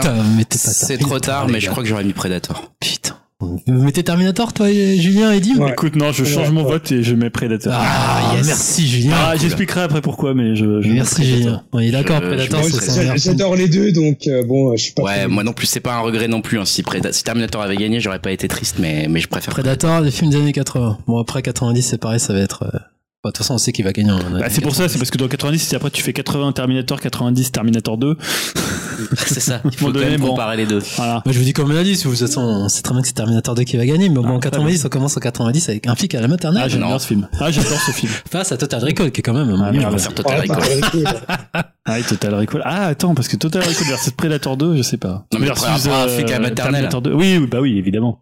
Bon, bah, après, Terminator 2 face quand même à l'hashtag Shiny Rose, même si j'aime. Bon, bref. très Ah, bien. c'est vrai que la Action Heroes, c'est pas mal, hein. Ah, Ah, C'est très bon la Section Heroes. je préfère Terminator bon, 2. euh, Y Terminator 2 a pas de souci quand même. Hein. Ouais. Enfin, franchement, mais c'est vrai que c'est un, c'est un très bon la film. Section Hero, ouais, très. Il est bien bah, dedans. cabidé, Ah, hein, il est bien, Il est, il Ah, il est vrai c'est quand même un- dans ses rôles, mine de rien, Schwarzy. Ouais. Ouais, c'est un, c'est un film osé Ah, c'est sa bonne plus. 80-90, il est fort. Ouais, 94 True Lies. Très bien. Ah, putain, ouais. C'est quand même des hits, hein, de ouf. Là, ça Ça, vaut, alors. ça, 94. Toujours Cameron, les films, ouais. Toujours Cameron. Junior en 94. Ouais, Moins bien, c'est sympa. Mais- True Lies. T'as que des films avec des T, hein. Putain, c'est fou. C'est quoi le deuxième? J'ai pas entendu. Junior. Junior. Oh bah True Lies, True. Ah ouais. Bon, bah après là, c'est hum, la scission. On peut le dire, 96 l'effaceur. C'est pas le plus mauvais. ouais, c'est- Ouais, face c'est à la course aux jouets. Oh bah les passeurs. Les passeurs. sœur, ouais. Ouais, et après, euh, ça commence à... Course jouée, c'est pas sûr. Il y a, toi, il y a pas un acteur euh, qui est connu dedans. Bah, Jazz, il a le, il a le déguisement de super-héros à la fin, Schwarzy en rouge, là, mais je sais plus, euh, qui, tu Ah, veux je plus, je me pensais que le gamin était connu, mais. Je sais plus. Et donc après, il y a Batman et Robin en 97. Ouais, voilà. Ah. Face à la fin des temps. J'y croyais à ce film, mais bon. Ah, Ah, moi aussi, j'y croyais. je Ah moi je dirais Batman et Robin parce que c'est quand même un Ah, sacré moi aussi, moi aussi, juste pour le fun. Bon, ben, ok, sans débat, c'est Terminator 2 qui gagne. en- Terminator 2, Ah, versus Total Recall. Il y a Total Recall, Terminator 2, True Lies, L'Effaceur et Batman. True Lies, c'est quand même exceptionnel. Ouais, c'est super. Ah, True Lies. moi je mettrais Terminator 2 mais en, en bon deuxième euh, Total Recall. Ouais, Total Recall, c'est vraiment. Ah, moi, génial. True Lies aussi. True Lies, je me suis quand même bien pissé dessus devant. C'est, ça fait partie vraiment du gros film comédie blockbuster action, vrai quoi. qu'on Ah, il y a peu d'équivalent. c'est Après, c'est un remake. C'est vrai que c'est un remake Ouais. de, c'est quoi déjà le La totale. De la totale. La totale, qui est pas mal, hein. Ouais, qui est bien. ouais. Qui est pas mal, hein. Claude Zidi, non Ouais, je crois que c'est ça. Ouais. Ouais. C'est un bon film, la totale. Euh, je mettrais quand même Terminator 2 parce que ça reste un C'est pas film. évident, hein. bien sûr. Mais, mais ouais, là, il y en a plusieurs que je trouve bons, là. Thierry. Lhermitte en plus, quand même. C'est ça. Bel hommage à Thierry Lhermitte. Thierry Lhermitte pour le rôle de. Donc, Et on c'est est- Mew Mew dans le rôle de, de la C'est femme de. Thierry Ouais, Lhermitte. Jimmy euh, Curtis, ouais. c'est ça, Jimmy Curtis. ouais. Donc, Cette euh, scène avec Jamie Curtis, quand même, on peut peut-être remettre True Lies devant finalement. Parce que la scène de striptease Est-ce que la scène de l'avion est liée dans, avec Thierry Lhermitte Non, Ah. non mais il est dans ça, ça va pas aussi C'est loin. vrai que cette scène est ouf quand même, putain. Bon, bref. Putain, faudrait que je le revoie ce film. Ouais, il est marrant. Lequel True Lies ou la Ah, totale ça fait longtemps. Les, deux, les deux, sont les sympas. hein. Les deux, franchement, la, la totale, c'est quand même, C'est c'est quand même très parle pas drôle. assez de True Lies de Cameron. Enfin. Ouais, très bon film. Donc après, euh, ça va aller vite. Hein. C'est vrai que les, les années 2000, bon après il y a Les son de gouvernateur forcément, vu qu'il rentre Bah ouais, politique. Ah, il a fait moins de films. Donc en 2000, il y a trois films. Ça passe vite. Il y a à l'aube du sixième jour. Hein. Oula. 2000. Ah oui. Je, je fais les trois, hein. dommage collatéral. Ah, c'est pas terrible. Voilà, et Terminator 3. Oh la vache, je préfère Terminator 3. Ouais, Terminator 3. Ah bah, Terminator 3. ouais. Ouais, mais toi, tu, on sait que tu l'aimes bien. hein, Putain, heureusement qu'on n'a pas mis T1 dans, dans la première décennie. c'est hein, merci ouais. Julien, parce que sinon, il y avait Pour ça que T1, je l'ai T2, viré. T3. Ouais, donc, euh, Et 2010, il en reste en là 2000, c'est Terminator 3. Ouais, 2010, il a, il, il- après, Il a refait. a refait. Dark Fate. Non, je. C'est Il a Terminator Dark Fate. Expandable 2 Ah, j'ai pas vu. en Euh, 2012. non, j'ai pas vu. Face à Évasion, moi j'ai pas vu en 2013. Là, j'ai plus vu sa film. Ouais. Expa- Expandable 2. Ouais. Expandable, ça, ça va. Il est pas dans le 1 Non, il est dans T'as vu le 2, toi? Non, j'ai vu que le 1. Ah bon, mais donc tu mets quand même en... Ah oui, tu mets quand même je sais devant. pas, j'ai pas vu le film. Non, mais les deux après, pour moi, c'est. Enfin, bref. Voilà, Ah ouais. c'est, là, c'est, il y a Non, plus ça suffit, qui les a vus, là. Ça y est, je crois que ouais. on tombe je dans crois la, que ouais. on tombe dans la. Après, en 2013, il y avait Last Standing. Et apparemment, c'était c'était qui le Last réalisateur? Standing. Ah, Ouais, c'est, c'était le euh, coréen, mais je sais plus lequel. Réalisateur coréen qui avait fait euh, le bon, la brute et le cinglé. C'est un film génial, ça. Le bon Comment s'appelle ça Ouais, ouais. Django bon, c'est largement moins bien, hein, le dernier rempart, mais euh, il y a quand même des bonnes idées et c'est c'est pas désagréable quand même à regarder. C'est un films, je pense. C'était pas mal, ouais, la, la relation euh, réalisateur justement coréen et Schwarzy. Je l'ai pas vu ça. Et il y a Johnny Knoxville d'ailleurs dedans.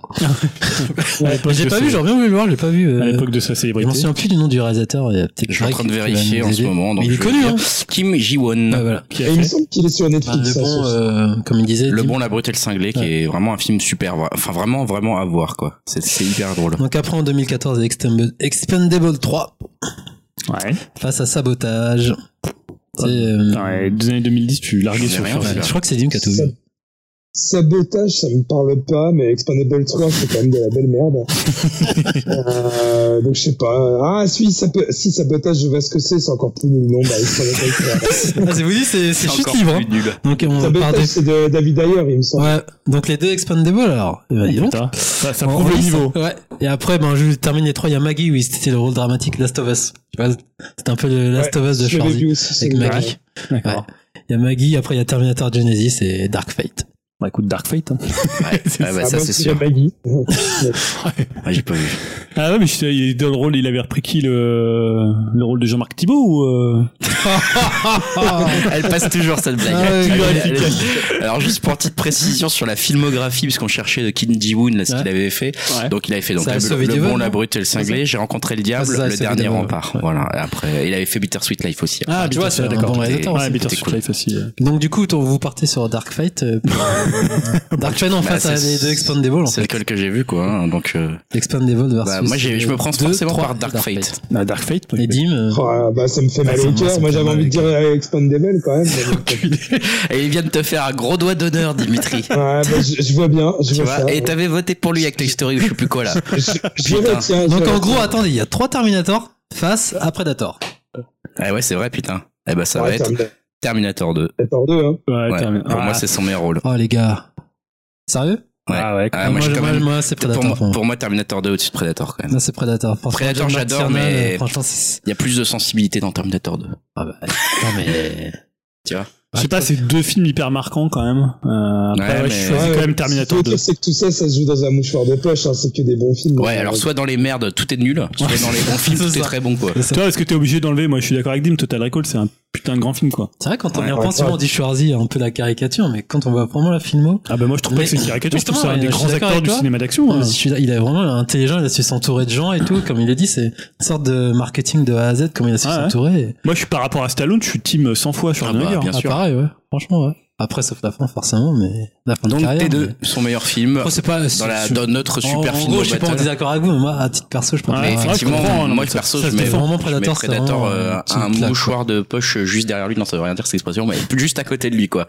Après, si on parle, tu vois, en plus, il est peut-être un, peut-être moins, euh, son, son rôle est peut-être moins intéressant dans Predator que, Bah, bon, je suis que. pas, je suis pas sûr. Bah, j'aime bien pas. son rôle de taiseux et un peu euh, d'observateur entre guillemets, rapport à la nature que. C'est quand même un grand film, un Predator. Ah bah, y a pas de, pas de... Enfin bref, voilà.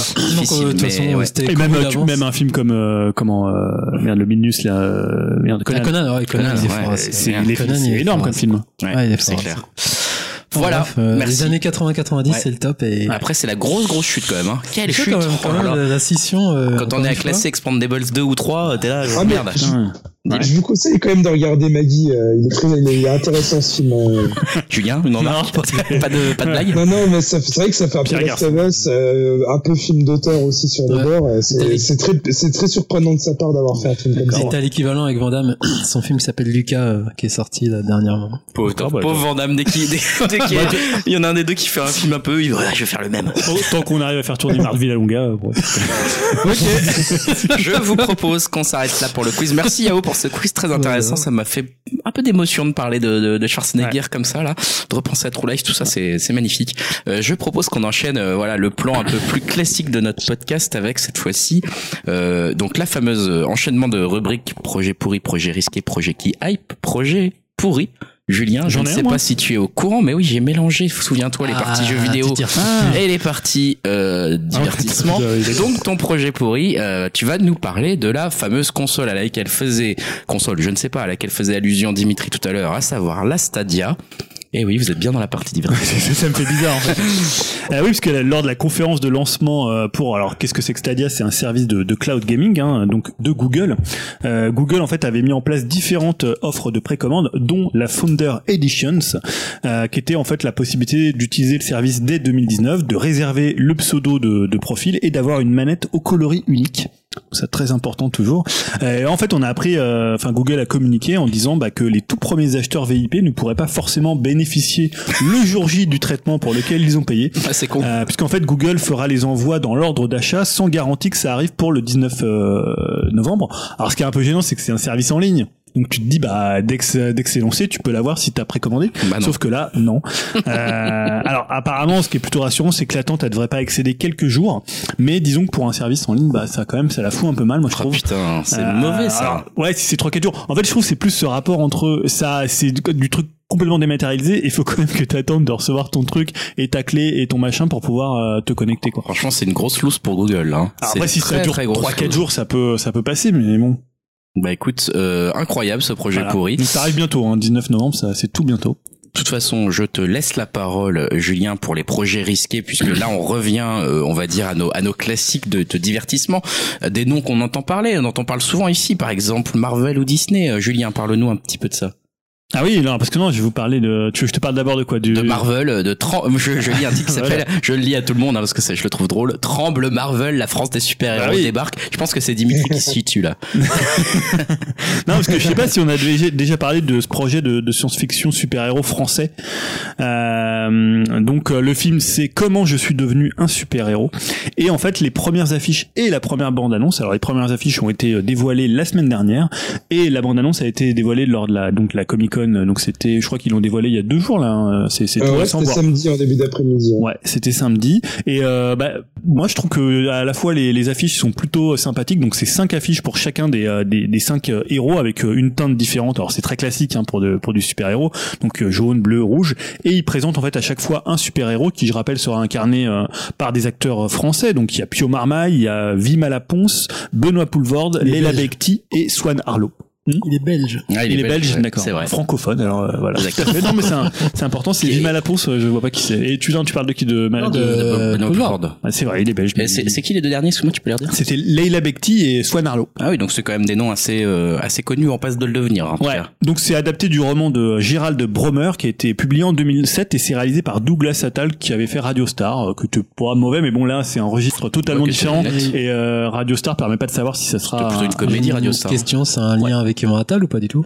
Alors je sais pas du tout euh, Douglas si c'est de la même famille ou euh, pour le coup. Et Radio Star, ouais, c'était une comédie qui était euh, avec Manu Payet, Qui était plutôt honnête, pas quoi. mal, qui était Ouais, assez qui était honnête. honnête. Euh, Donc là, le pitch est dans une société où les surhommes sont banalisés et parfaitement intégrés, une mystérieuse substance procurant des super pouvoirs à ceux qui n'en ont pas se répand. Face aux incidents qui se multiplient, les lieutenants Moreau euh, et Schwartzmann euh, sont chargés de l'enquête. Avec l'aide de Monte Carlo et Calista, deux anciens justiciers, ils feront tout pour démanteler le trafic. Mais le passé de Moreau ressurgit et l'enquête se complique. Ouais. Donc c'est une sortie fin 2020, le pitch est un peu classique. ouais. Après la bande-annonce, euh, plutôt pas mal. Ah oui Ouais, c'est pour le coup... euh, Ouais, c'est intéressant. Dimitri, en ouais, plus, ça- t'en- ça- ça- enfin, je trouve que ça fait assez sérieux. Mais au début, vu que j'avais vu Benoît Poulvord au casting et j'avais jamais entendu parler de ce projet, je pensais que ça allait être un peu comique, mais non, non, ça a l'air. euh, Enfin, le film a l'air d'être euh, pris assez au sérieux et ça a l'air intéressant, on va dire, pour un film. Ah puis Poulvord, il a quand même une sacrée, une- il a quand même une bonne tronche quoi. Par contre, il a une filmographie de plus en plus merdique quand même. Ouais, Pas se mentir non plus. Il a une tronche et ça reste un bon acteur malgré sa filmographie Ah, merdique.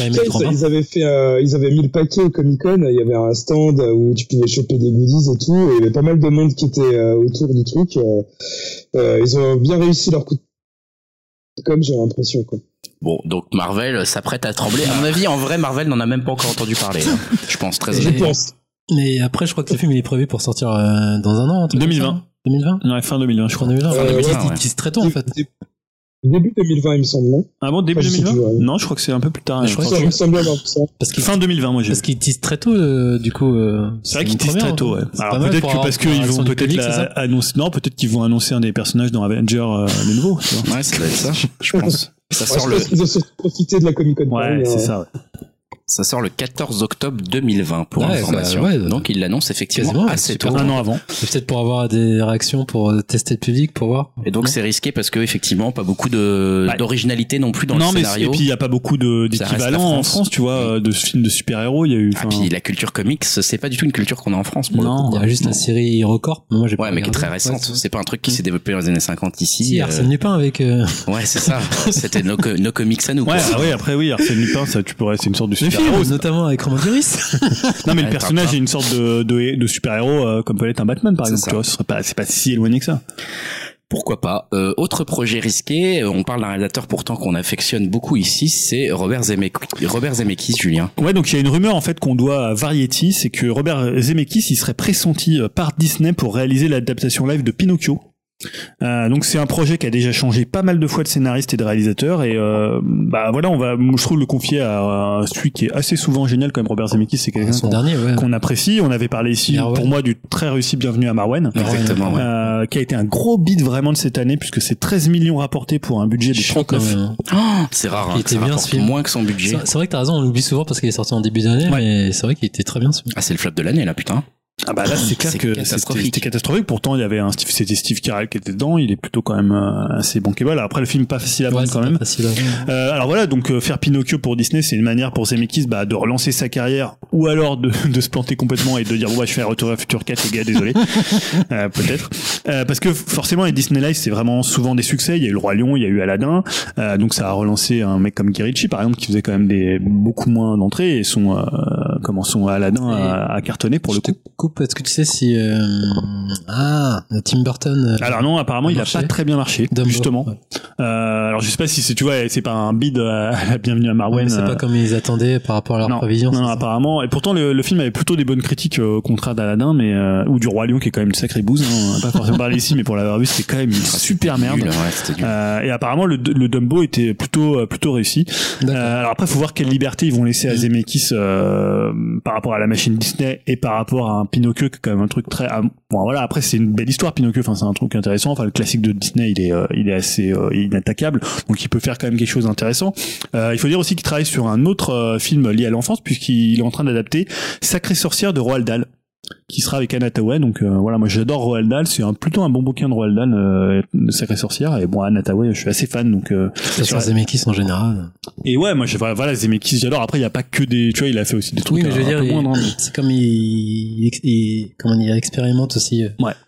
Euh, le média du ciné, donc c'est toujours intéressant ce Ouais, qu'il ouais. ce qu'il propose, même si après il y a du bon ou du mauvais, mais Ouais. c'est toujours une approche intéressante. Tu Tu vois, vois. Marwen, c'était hyper intéressant. Même Paul Express, euh, moi, je trouvais ça Ouais, tu prends euh, euh, Beowulf aussi, tu vois. Ouais, ouais, il tente, après, c'est pas toujours réussi. Oui, mais je veux dire, au moins il tente Ouais. des trucs, il reste C'est dans c'est son un cocon, tu réalisateur vois. qu'on qu'on affectionne, on Et sait c'est qu'il est c'est bon. dommage quoi. qu'il est sous-estimé comme ça.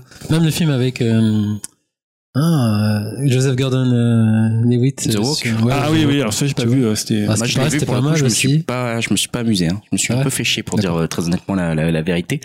Mais euh, ça sonne bizarre peut-être pour nous français parce qu'en plus comme ils parlent Oui, un peu français entre eux, etc., et que ça joue bizarrement du coup.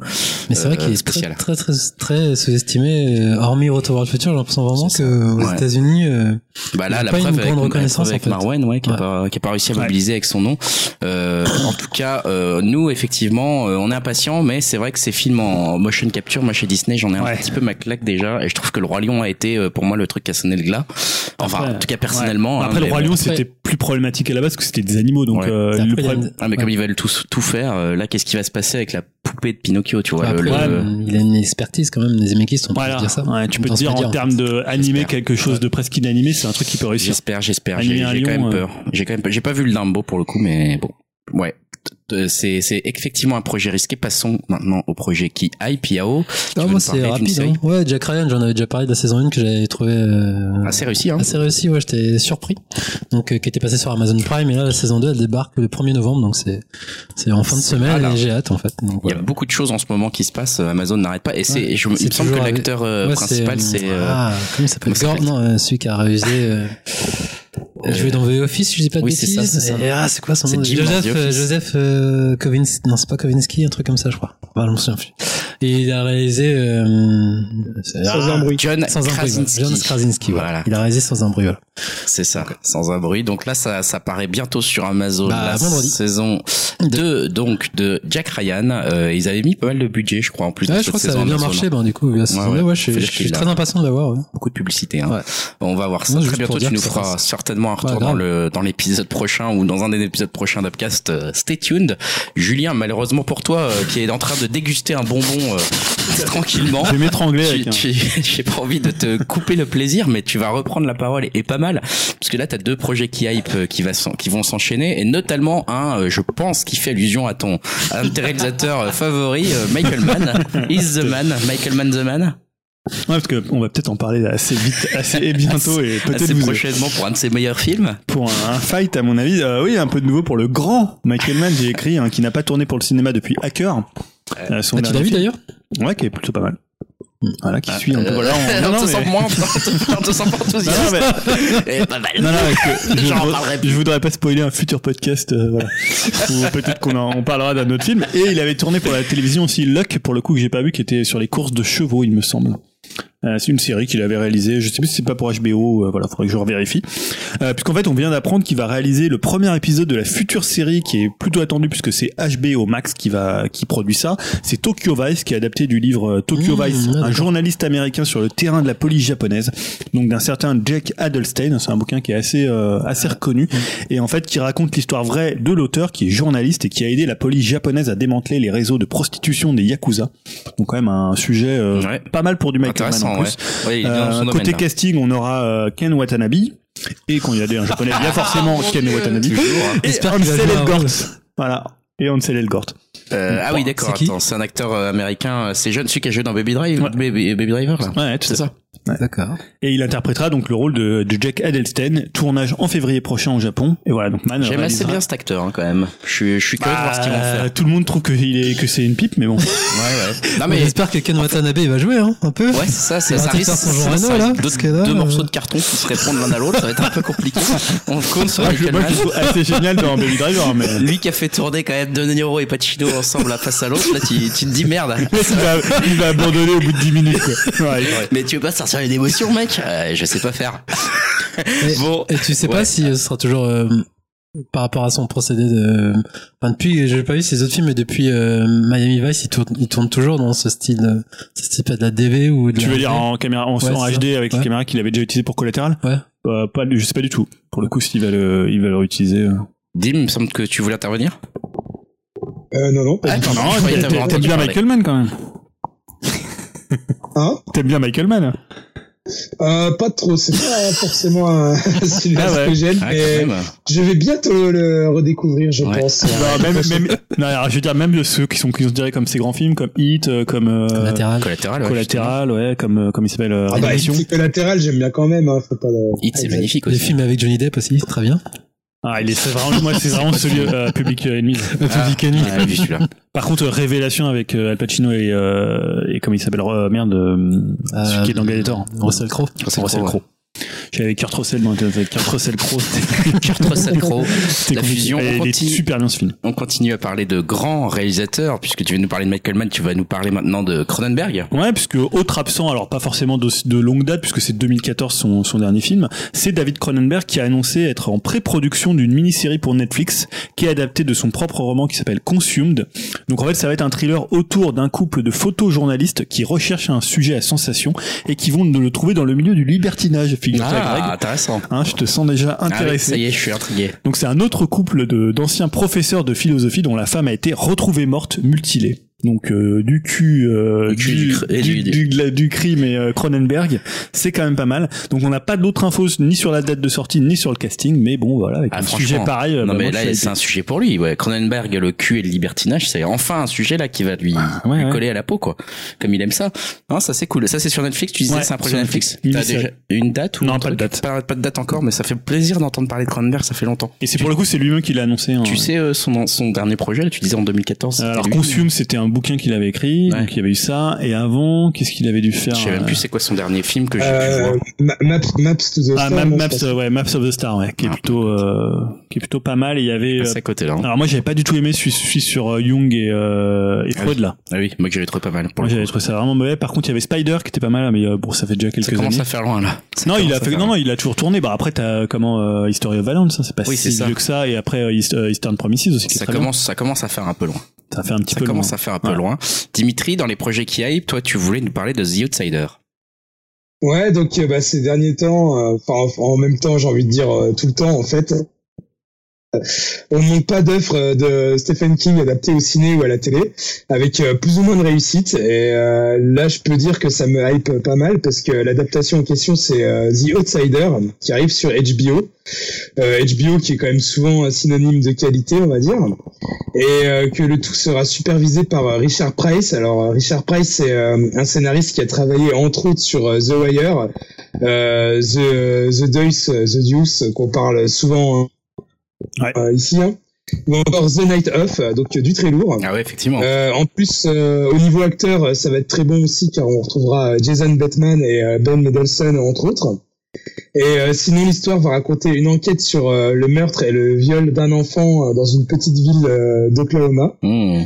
Et euh, donc, euh, pas besoin en plus euh, d'attendre bien longtemps parce que la série arrive en janvier euh, 2020 sur HBO et donc bien sûr euh, chez nous sur OCS. Euh, surtout qu'en plus, bah, il y a déjà le premier trailer euh, dis- disponible sur OCS hein, si ça vous intéresse. Donc euh, voilà, bah, peut-être une future œuvre à traiter chez nous. Ouais, intéressant, dis donc. Euh, un peu, un peu dur, hein, sans doute à regarder, un peu glauque, mais euh, ouais, je pense que ça va pas être facile, mais, Mais c'est cool, ce- c'est quand même cool ce deal euh, HBO avec euh, Orange qu'on a en France parce que c'est quand même sympa de pouvoir Ouais. accéder au Alors, ça, ça, on va- je sais pas si ça va durer parce qu'ils vont Ouais. lancer leur Bah ouais, prochaine euh. J'espère que ça va durer, mais j'ai, j'ai, j'ai Bah, moi j'espère pas parce que je préférerais m'abonner à HBO Max euh, vu comment la qualité de la de l'appli euh, OCS C'est vrai que la qualité de elle l'appli OCS, à désirer Bah, je sais pas pourquoi vous l'avez trouvé. Je sais que Julien n'a jamais eu de problème, donc il comprend pas, mais une Non. fois que t'as as goûté au problème de l'appli, Ouais, c'est ouais. catastrophique en fait. C'est, Ouais. elle est catastrophique. Vraiment, hein. Tu peux plus choisir tes sous-titres, tu ils disparaissent, ça revient en arrière, ça efface ton historique. euh, Enfin, c'est T'as des vraiment. problèmes aussi hein Ouais, de sous-titres. Ah ouais. Ouais. Ouais, c'est c'est souvent que quand même ils ont ils ont pas mal de remarques sur Twitter notamment. Bon, D'accord, ça, on change un petit peu de sujet pour le coup. Et d'ailleurs, euh, on va euh, changer également de sujet. On reste dans les projets qui hype, mais on vient sur les jeux vidéo et je- du coup logiquement presque par habitude, je repasse la parole à Julien. Ouais. De jeux vidéo. Euh, Parle-nous un petit peu de, de Hôtel Barcelona. Ouais, c'est un petit événement qui a eu lieu lors de la Travis Monday Night Throw 2. C'est une présentation qui était signée IGN Japan avec, euh, en fait, qu'est-ce qui se passait? Il y a eu l'annonce d'une collaboration entre deux créateurs plutôt atypiques du jeu vidéo japonais dont on parle assez souvent ici. C'est évidemment Suda Goichi, donc Suda 51 si vous voulez le dire à la française, et euh, Hidetaka Shuihiro, plus connu sous le nom de Swery 65. Mmh. Donc que des gens qui ont des numéros, numéros, dans, ouais. voilà, tout à fait. Euh, donc le projet c'est Hotel Barcelona, c'est un jeu d'horreur indépendant très inspiré de la saison 3 de, 3 de Twin Peaks, donc euh, très bon goût déjà la saison 3, j'en ai parlé ici assez souvent, Euh, et également par une série de survival horror un peu moins connue, c'est euh, Forbidden Siren. Alors elle est un petit peu connue, elle, a Ah, petit- si, elle est connue, quoi. Enfin, elle est pas très très jouée par rapport aux séries, dire, euh, ouais. par rapport à du Resident ou à du à du Silent Hill.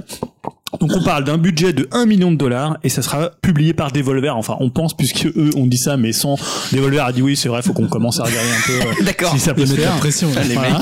Euh, donc en fait le projet a l'air très peu avancé puisque même le titre on sait même pas du tout si ça se passera à Barcelone et s'il y aura une référence à ça. Il, il semblerait que Sudagoichi l'ait trouvé genre 10 Hotel minutes avant la, California, c'est ça Ah ouais, c'est ça, d'accord. voilà, c'est pas trop ce qu'ils vont en dire.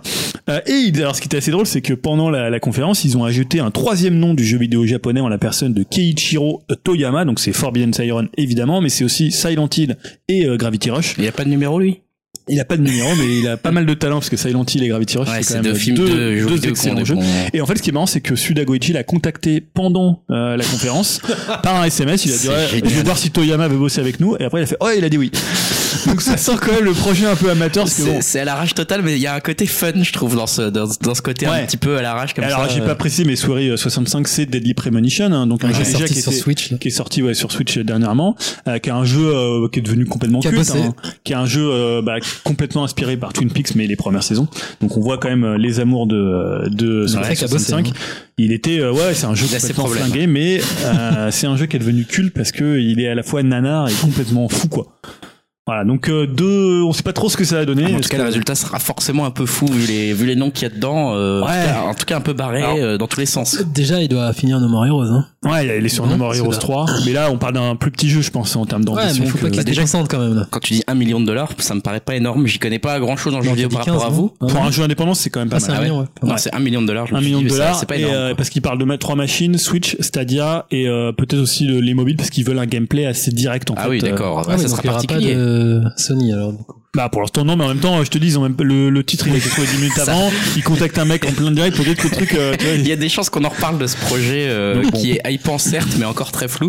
Dernier projet qui hype avant de passer au clash des phrases, c'est Okami. On, Oui, euh, euh, j'étais connaît bien ce surpris jeu vidéo. que, que Yao ne me dise, me dise, bon, j'ai rien trouvé dans les projets jeux vidéo.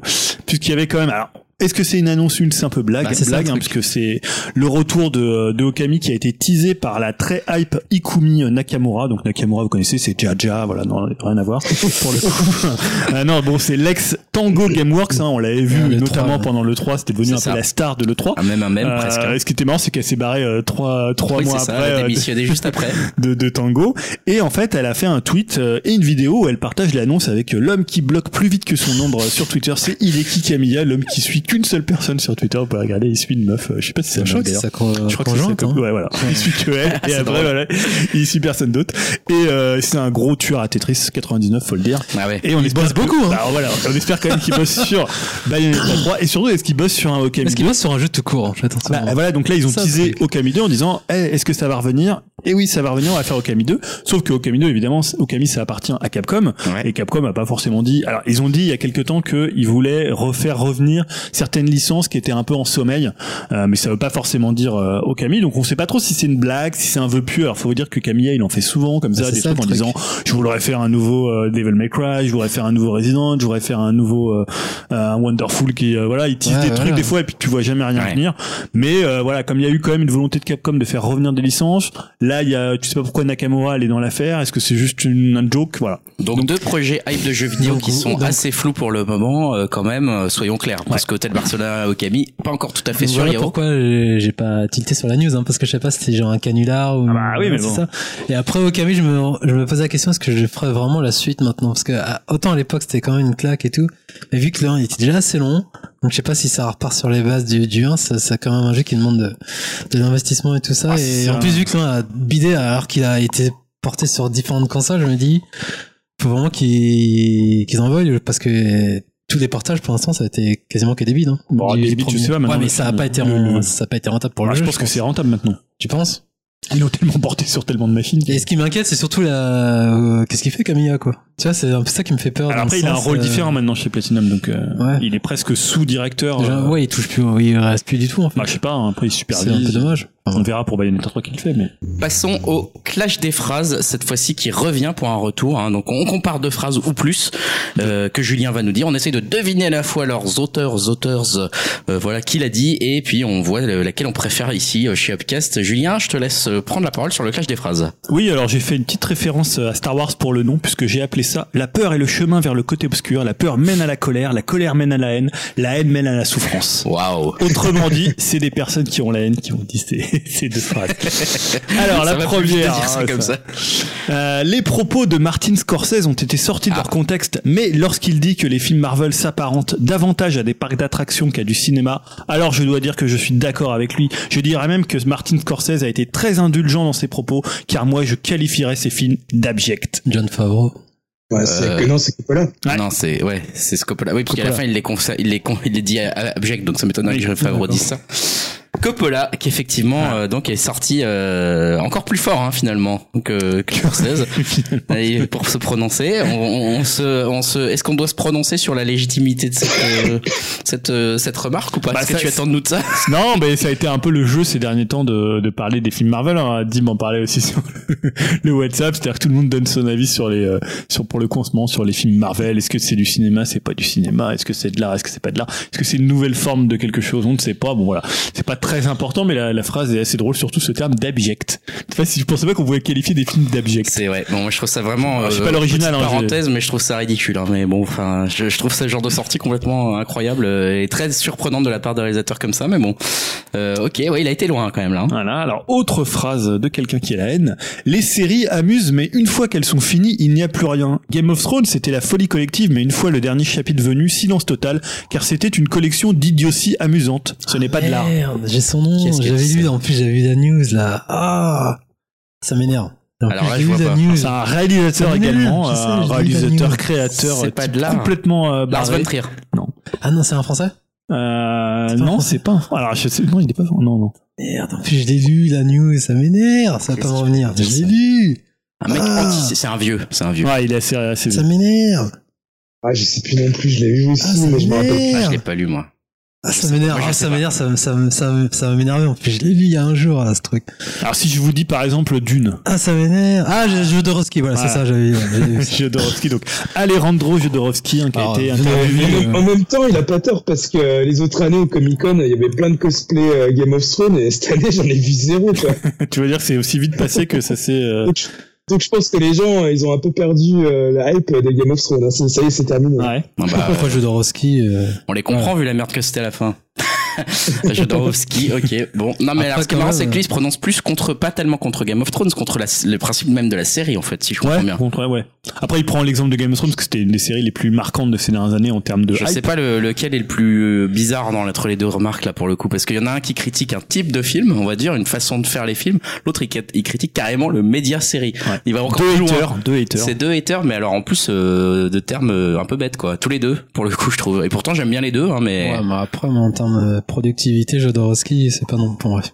Ouais, C'est pas le sujet, Ouais, mais bon, comme le s'il mec. avait réussi euh, tous les trucs qu'il a vois, lancés, donc, euh, euh. Euh, bah moi je trouve quand même que le plus stupide ça reste la première hein, quand même je trouve. Enfin parce que Jodorowsky voilà il est aussi allumé donc euh, ouais. Ouais. moi Moi, je suis un peu déçu. Ouais, je vote pour la première. Je trouve Ouais, que Coppola est décevant là. Vous préférez l'i- l'idée d'abject versus l'idée d'idiotie amusante? Bah en fait je me dis Jodorowsky surtout euh, il dit tellement de trucs Ouais. bon il y a, il y a beaucoup de conneries et lui-même il le sait quoi en fait. Enfin tu vois il est Ouais, quand il même assez, il euh, va exister par rapport à, pour- il est quand même- travers ça, quoi. il est quand Je même sais assez pas fou si ce mec. exister en fait. Je pense Non. qu'il est tellement barré que. Je pense qu'il y a des mecs qui l'interviewent et puis il y a des choses qui sortent quoi. Tu vois c'est un peu ce mec euh, qui contrôle pas tellement ce qu'il dit. Donc euh, alors que Coppola je pense qu'il a tu vois il a quand même réfléchi sa sortie parce qu'il il rebondit en plus sur la il sortie. recontextualise euh, la phrase de Scorsese. Euh, aller jusqu'à abject, euh, je trouve ça quand même euh, très Ouais, il étonnant. dit rien part. sur son pote Lucas, hein. Ouais. Non. Euh, hein Très Et étonnant. il y a aussi Almodovar qui a fait une sortie en disant. Ah non, non, non, il il a J'ai pas mon César, euh, non, j'ai pas mon, ma palme d'or, a il a dit, il a pas dit Ah, du mal. ça, Ouais, Dim. ça manquait de sexe. Voilà, il a dit en fait que c'est dommage qu'avec tous ces personnages-là, il n'y ait pas plus de sexe. Et c'est pas faux en fait. Sur le coup, je suis assez d'accord avec toi. Ouais, ouais. Non, mais c'est marrant, c'est marrant, c'est pas comme les autres, après, ça manque de sexe, tu vois, c'est pas un jugement de valeur, c'est à son goût, il Ouais. trouve que. Donc, euh, à la rigueur, je la trouve assez drôle cette sortie et finalement presque attachante. Et ça prouve qu'il a, ça prouve qu'il a un certain attachement à ces films-là et qu'il se dit ah bah il pourrait aller encore Ah ouais. plus loin, tu vois. Euh, ce qui est, qui est plutôt bienveillant, contrairement à. Alors, à c'est des films imbéciles, hyper chastes. etc. Ouais, c'est, bah, après c'est des films très américains pour l'instant, donc effectivement peut-être qu'on va avoir d'autres versions qui vont être de plus en plus euh, osées. Ouais. Mais euh, mais bon, en tout cas, euh, ouais, vraiment nul cette sortie. Bref, euh, passons à autre chose avant que moi je je, je fasse partie du prochain clash des phrases en l'engueulant. Euh, parlons, parlons animation cette fois-ci. Euh, tous les deux, euh, Dim et Yao, vous allez euh, nous parler d'une série notamment. Oui, mais juste un petit point, on arrête les conneries avec euh, Milu Toyomu, là, Ah oui, c'était des horreurs de jeunesse, euh, comme dirait Julien, des chinoiseries de bas étage. On devrait on va à dire- comme ça, chinoiserie. Euh, parlons animation, comme ça on peut englober vraiment tout type d'animation, que ce soit russe, libanais pour toi, ou, euh, Russe. Moi c'est russe. ou taliban pour, euh, pour Génial. Ou la, la- ou la Reine des Neiges 2 pour moi. Donc ouais, voilà, c'est l'idée, c'est de parler vraiment de, de films d'anime, de séries d'anime et tout ce qui englobe l'animation. quoi. Et donc euh, voilà, euh, je te laisse, Dim, vas-y. Ouais, donc, ouais, je vais vous parler de High Score Girl, hein, donc mon dernier gros coup de cœur euh, sur Netflix. hein. Donc c'est un animé euh, sur entre autres euh, le monde des jeux vidéo et euh, le monde de l'arcade dans les années 90. Alors on suit le quotidien de Haruo, un collégien qui se passionne plus pour les jeux vidéo que pour ses études et surtout pour les jeux de baston en 2D. Et il traîne pas mal dans les salles d'arcade et rencontre une fille de sa classe, Akira, qui devient son plus grand adversaire, notamment sur Street Fighter 2. Alors euh, c'est un animé euh, plutôt feel good qui capte euh, un peu l'époque et euh, je pense que n'importe quel trentenaire ou quarantenaire peut s'y retrou- retrouver. Ouais. Et euh, c'est surtout marrant de se dire que la France et le Japon étaient euh, assez proches là-dessus parce que je me suis pas mal retrouvé dans le personnage. Euh, comme quand par exemple euh, il traîne un peu en secret dans les salles d'arcade euh, malfamées. D'ailleurs, je pensais pas que ça l'était trop euh, malfamé euh, au Japon, mais vis- visiblement si. Ou alors l'excitation de la sortie d'un nouveau jeu ou d'une nouvelle console ou le fait de lire la presse spécialisée de l'époque, euh, voilà, ou par exemple, je suis pareil, je suis super fan de l'épisode où il découvre Mortal Kombat et la claque technique que c'était à l'époque, notamment avec ses acteurs digitalisés. Et euh, chaque épisode tourne, tourne autour d'une thématique. En gros, euh, c'est soit la sortie d'un jeu ou d'une console. On peut, euh, par exemple, revivre pêle-mêle les sorties de la PS1, de la Saturn, de la PC Engine, de Engine. Street Fighter. Ouais, Engine, excuse-moi. De Street Fighter Alpha, euh, les premiers jeux de baston en 3D. Et euh, c'est assez incroyable, c'est que euh, l'animé est très précis sur les jeux et les machines de l'époque. Grave. Et euh, surtout, euh, il y a eu un nombre incroyable de droits sur les jeux. Euh, une bonne partie des épisodes sont euh, rythmés par les musiques de vieux jeux. Et euh, aussi, on voit une tonne d'extraits. Et mieux encore, ils ont dû capturer des, des parties pour raconter une histoire. Par exemple, à un moment donné dans l'histoire, Akira, la fille, en veut à Haruo. Et elle lui fait payer dans une partie de Final Fight euh, où on voit des extraits où elle le frappe volontairement et lui vole tous les bonus. Et euh, c'est plutôt bien foutu. Alors après, euh, ça ne parle évidemment pas que de jeux vidéo, ça raconte aussi également une histoire d'amour entre Haruo et Akira, et aussi la vie d'Haruo entre ses études et les jeux vidéo et ses petits boulots. Euh, après, si j'ai commencé à regarder, c'est clairement pour le côté jeux vidéo, mais franchement, l'histoire et les personnages, j'ai trouvé qu'ils étaient très touchants. Et aussi, ce que j'ai aimé, c'est euh, son aspect visuel. L'animation euh, a l'air assez simple, mais je trouve qu'elle était vraiment très belle, euh, hyper flashy et colorée. Enfin bref, j'adore. Je trouve que c'est c'est vraiment l'idéal le soir après une journée de boulot de se plonger dans cet animé là pour se détendre. C'est vraiment un bon petit moment. Et le seul reproche que j'ai trouvé, c'est que la saison est vraiment trop courte et ça va être dur d'attendre la suite. quoi. J'ai vraiment adoré. Quoi. Euh, ouais, ouais, je, soutiens- je soutiens Dim. hein. Franchement, elle est énorme cette euh, série. Faudrait que tu la regardes, Julien, parce que justement, il y a un épisode dédié à PC Engine. Ouais, j'ai regardé la bande annonce. Vous en parlez, c'est Netflix. Hein, Ouais, c'est Netflix. Ouais. Et après, moi, contrairement à Dim, je suis pas fan de l'animation euh, un peu trop 3D à mon goût, euh, qui est pas hyper, hyper, euh, hyper fluide. Mais sinon, euh, c'est quand même un design assez lambda et pas trop inspiré. Mais ce qui est vraiment l'essentiel, c'est vraiment la partie jeu vidéo. C'est Ouais. très, très, très pointu. Parce qu'à la fin de chaque épisode, t'as en gros telle année est sorti, enfin tel jeu est sorti telle année. T'as un, un listing de jeux. Ah oui. Ils ont tous les droits, hein. t'as toutes les musiques, t'as tous les jeux, vraiment, c'est vraiment une présentation, c'est un catalogue. Donc il y a vraiment la partie arcade, la partie jeux vidéo, au moment où il chez lui, il, il sort la collection PC Engine, tu les vois jouer au jeu, il présente les jeux, donc c'est pour ça que je pensais à toi, tu, tu vas vraiment kiffer. Ah, c'est vrai que c'est pour les fans. Et Enfin, c'est pour les fans. non, ça fait plaisir, puis l'ambiance des années 80 au Japon restituée comme ça, tu vois, c'est pas assez... euh, Ouais, ça donne envie. C'est marrant. euh, on peut même après. Enfin, moi, j'ai regardé un petit peu aussi. J'ai pas encore tout regardé. J'ai regardé euh, quelques épisodes. Euh, J'en suis à notamment l'arrivée d'une deuxième fille euh, Ouais. qui découvre elle pour le coup Ouais. les jeux vidéo et qui a pas un talent spécifique. euh, Enfin. qui a Mm. peut-être un talent spécifique pour ça, après, mais ouais. voilà, qu'on sent que ça va se développer euh, doucement. Donc c'est un peu l'apparition de triangle amoureux aussi dans Ouais, l'histoire à ce moment-là, mais euh, mais effectivement j'étais assez frappé par le côté euh, découverte du Japon de cette époque-là. Ouais, en fait, c'est un truc que j'avais jamais tellement vu. c'est clair. J'avais un peu vu ça dans euh, dans un manga là sur euh, Ami là comment ça s'appelle euh, les 20th Century Boys Ouais. où on voit un petit peu on les voit un peu jeunes dans les années Mhm. 80 dans le Japon des années 80 donc ça m'a rappelé un peu cette ambiance là mais par exemple j'avais aucune idée de comment ça se passait les salles d'arcade au Japon dans Ouais, les vois, années c'est 80 intéressant par rapport à notre point de vue. Rien que par rapport à ça, je trouvais ça assez intéressant de voir un peu la, la passion qu'il y avait pour les salles d'arcade, de- même les petites boutiques qui vendent un peu, euh, Ouais, voilà, il raconte les tu vois, petits, les- les- petits les- commerces. voilà les petits les, les petits drugstores, j'ai Ouais, envie de ouais. dire, qui ont leur petite borne d'arcade pour essayer de gagner euh, un peu Ouais, ouais, d'argent parce que c'était le truc rentable quoi. de l'époque. Euh, C'est assez, euh, c'est assez cool cette série Ice Core c'est- Core.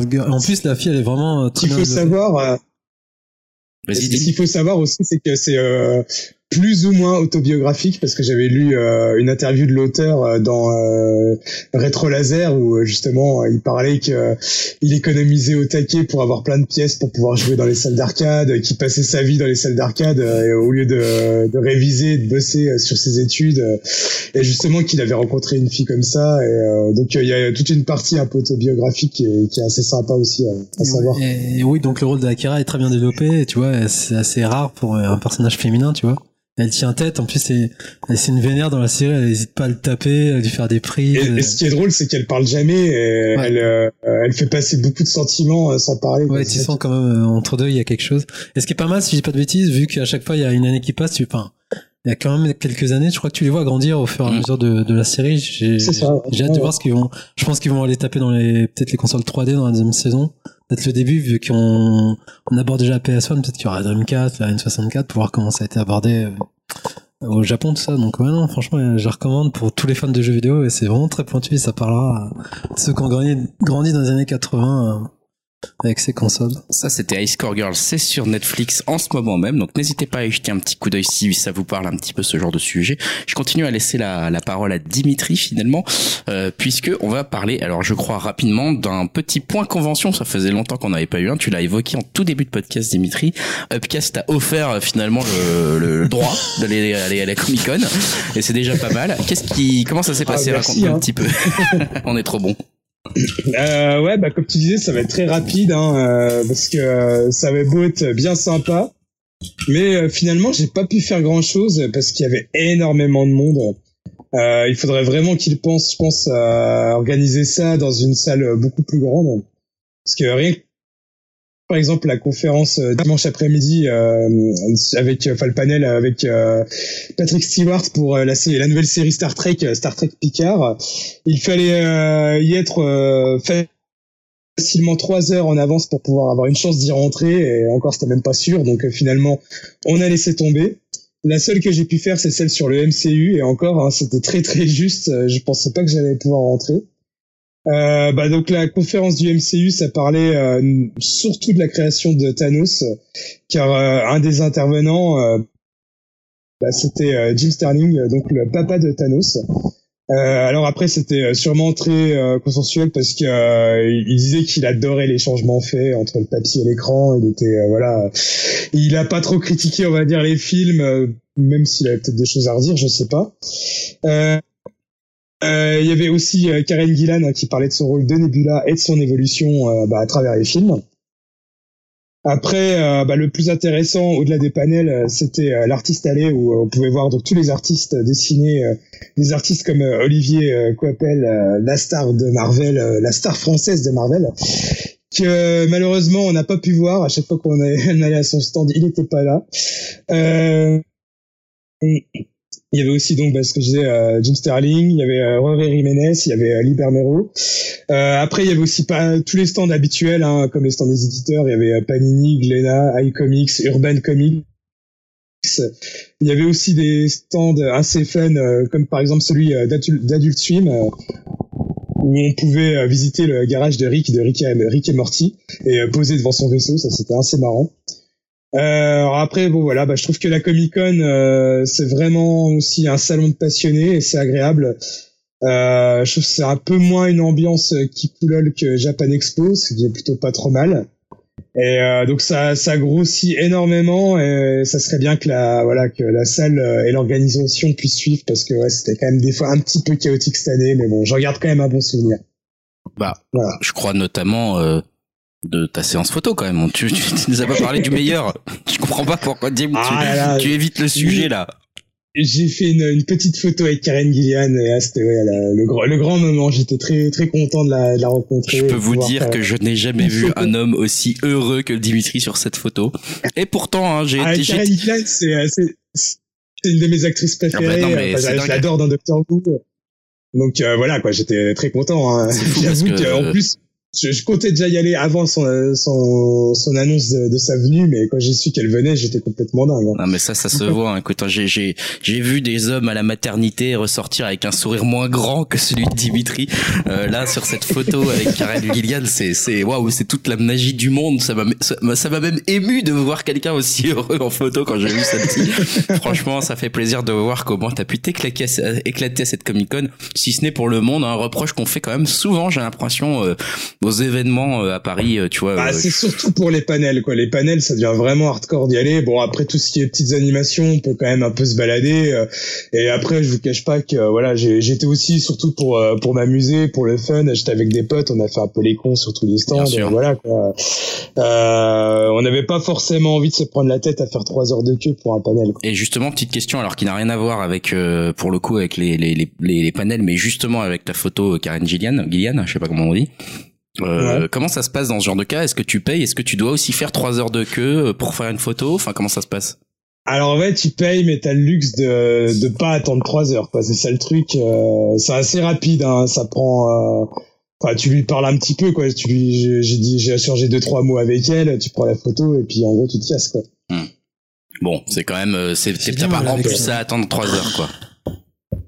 C'est ça qui est bien. Voilà, oui, au moins, c'était c'était déjà au moins ça, quoi. Très bien, très bien. Bon, bah écoute, merci pour ce retour sur la Comic Con Paris. Euh, on attend la prochaine, la prochaine, euh, voilà, la prochaine Comic Con où tu iras pour qu'on ait un prochain retour de, de ta part.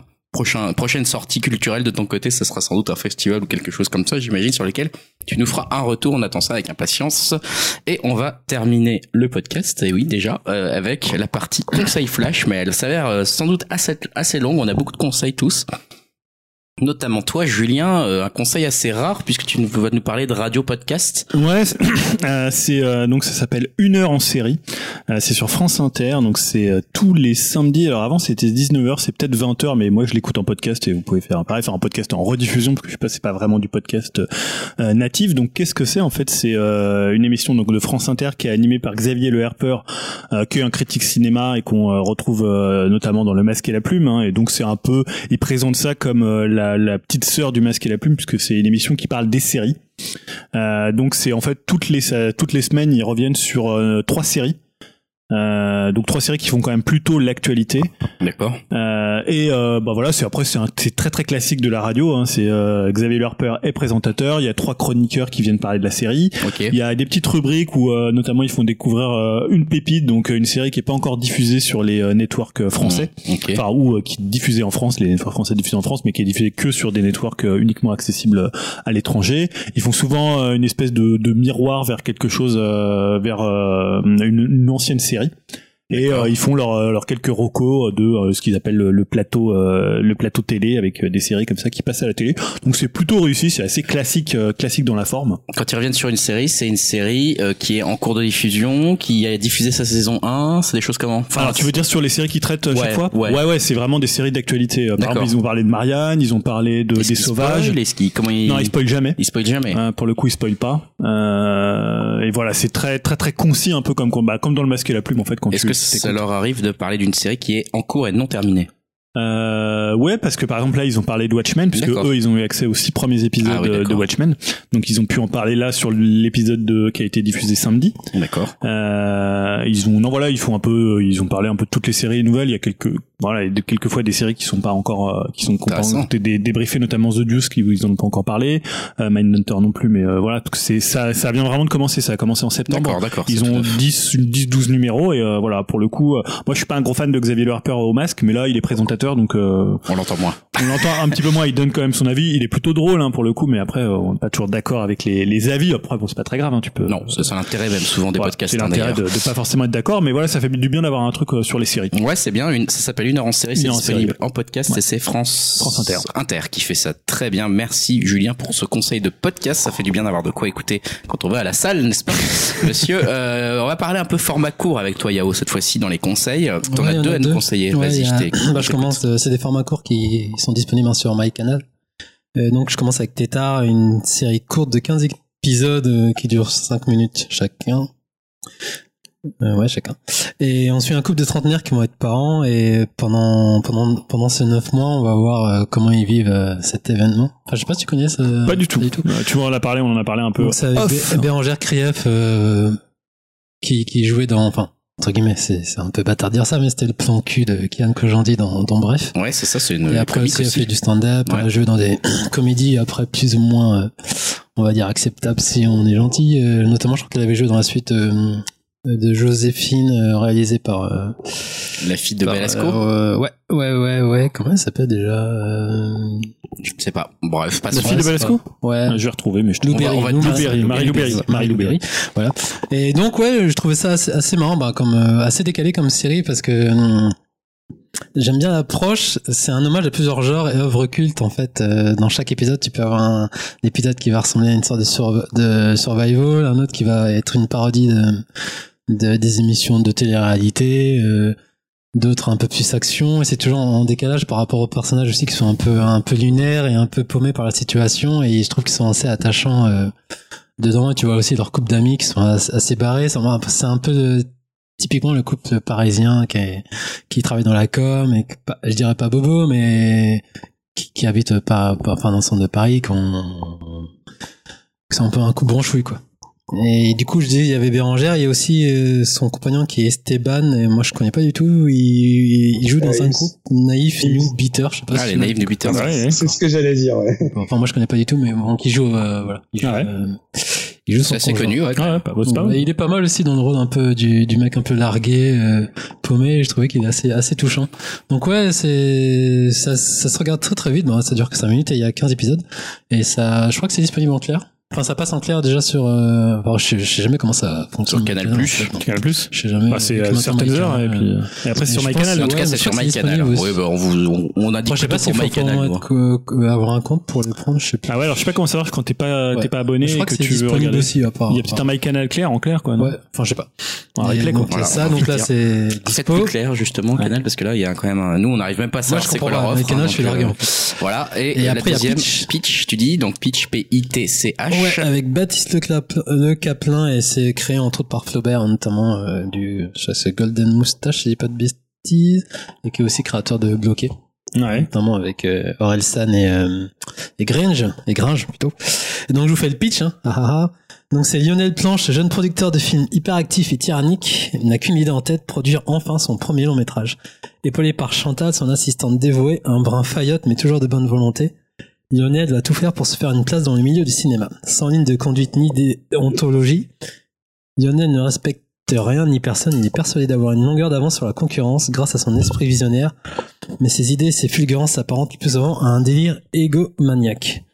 Et euh, donc moi je me suis bien marré aussi, c'est pareil, c'est une série courte, euh, de- il y a deux saisons pour l'instant, enfin une euh, entamée qui est de 15 épisodes et la deuxième, euh, pour l'instant il y a deux épisodes qui sont diffusés, et ils durent 3 minutes les épisodes, donc c'est c'est Waouh. vraiment, euh, c'est vraiment très rapide, c'est vraiment centré, sur la Ça fait blague. penser un peu à casting euh, Ouais, ça, dans le dans le Ah, bah, descriptif casting, même. adoré, ouais. Bah, il y a Pierre Ninel. Ouais, ouais, c'était brillant, Ah c'était brillantissime ah, aussi. c'est bon.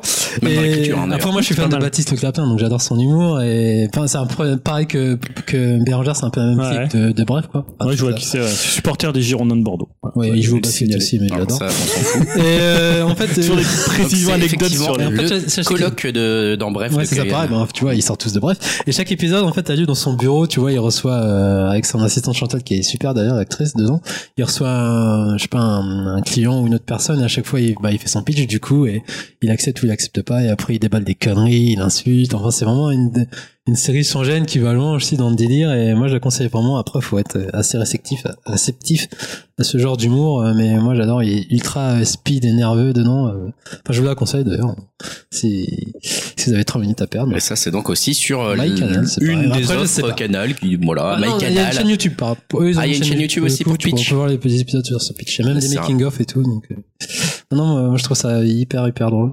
On essaiera de mettre le lien sur upcast.fr pour Pitch, du coup, pour que vous puissiez voir ça. Si c'est dispo gratuitement sur YouTube, pourquoi se priver?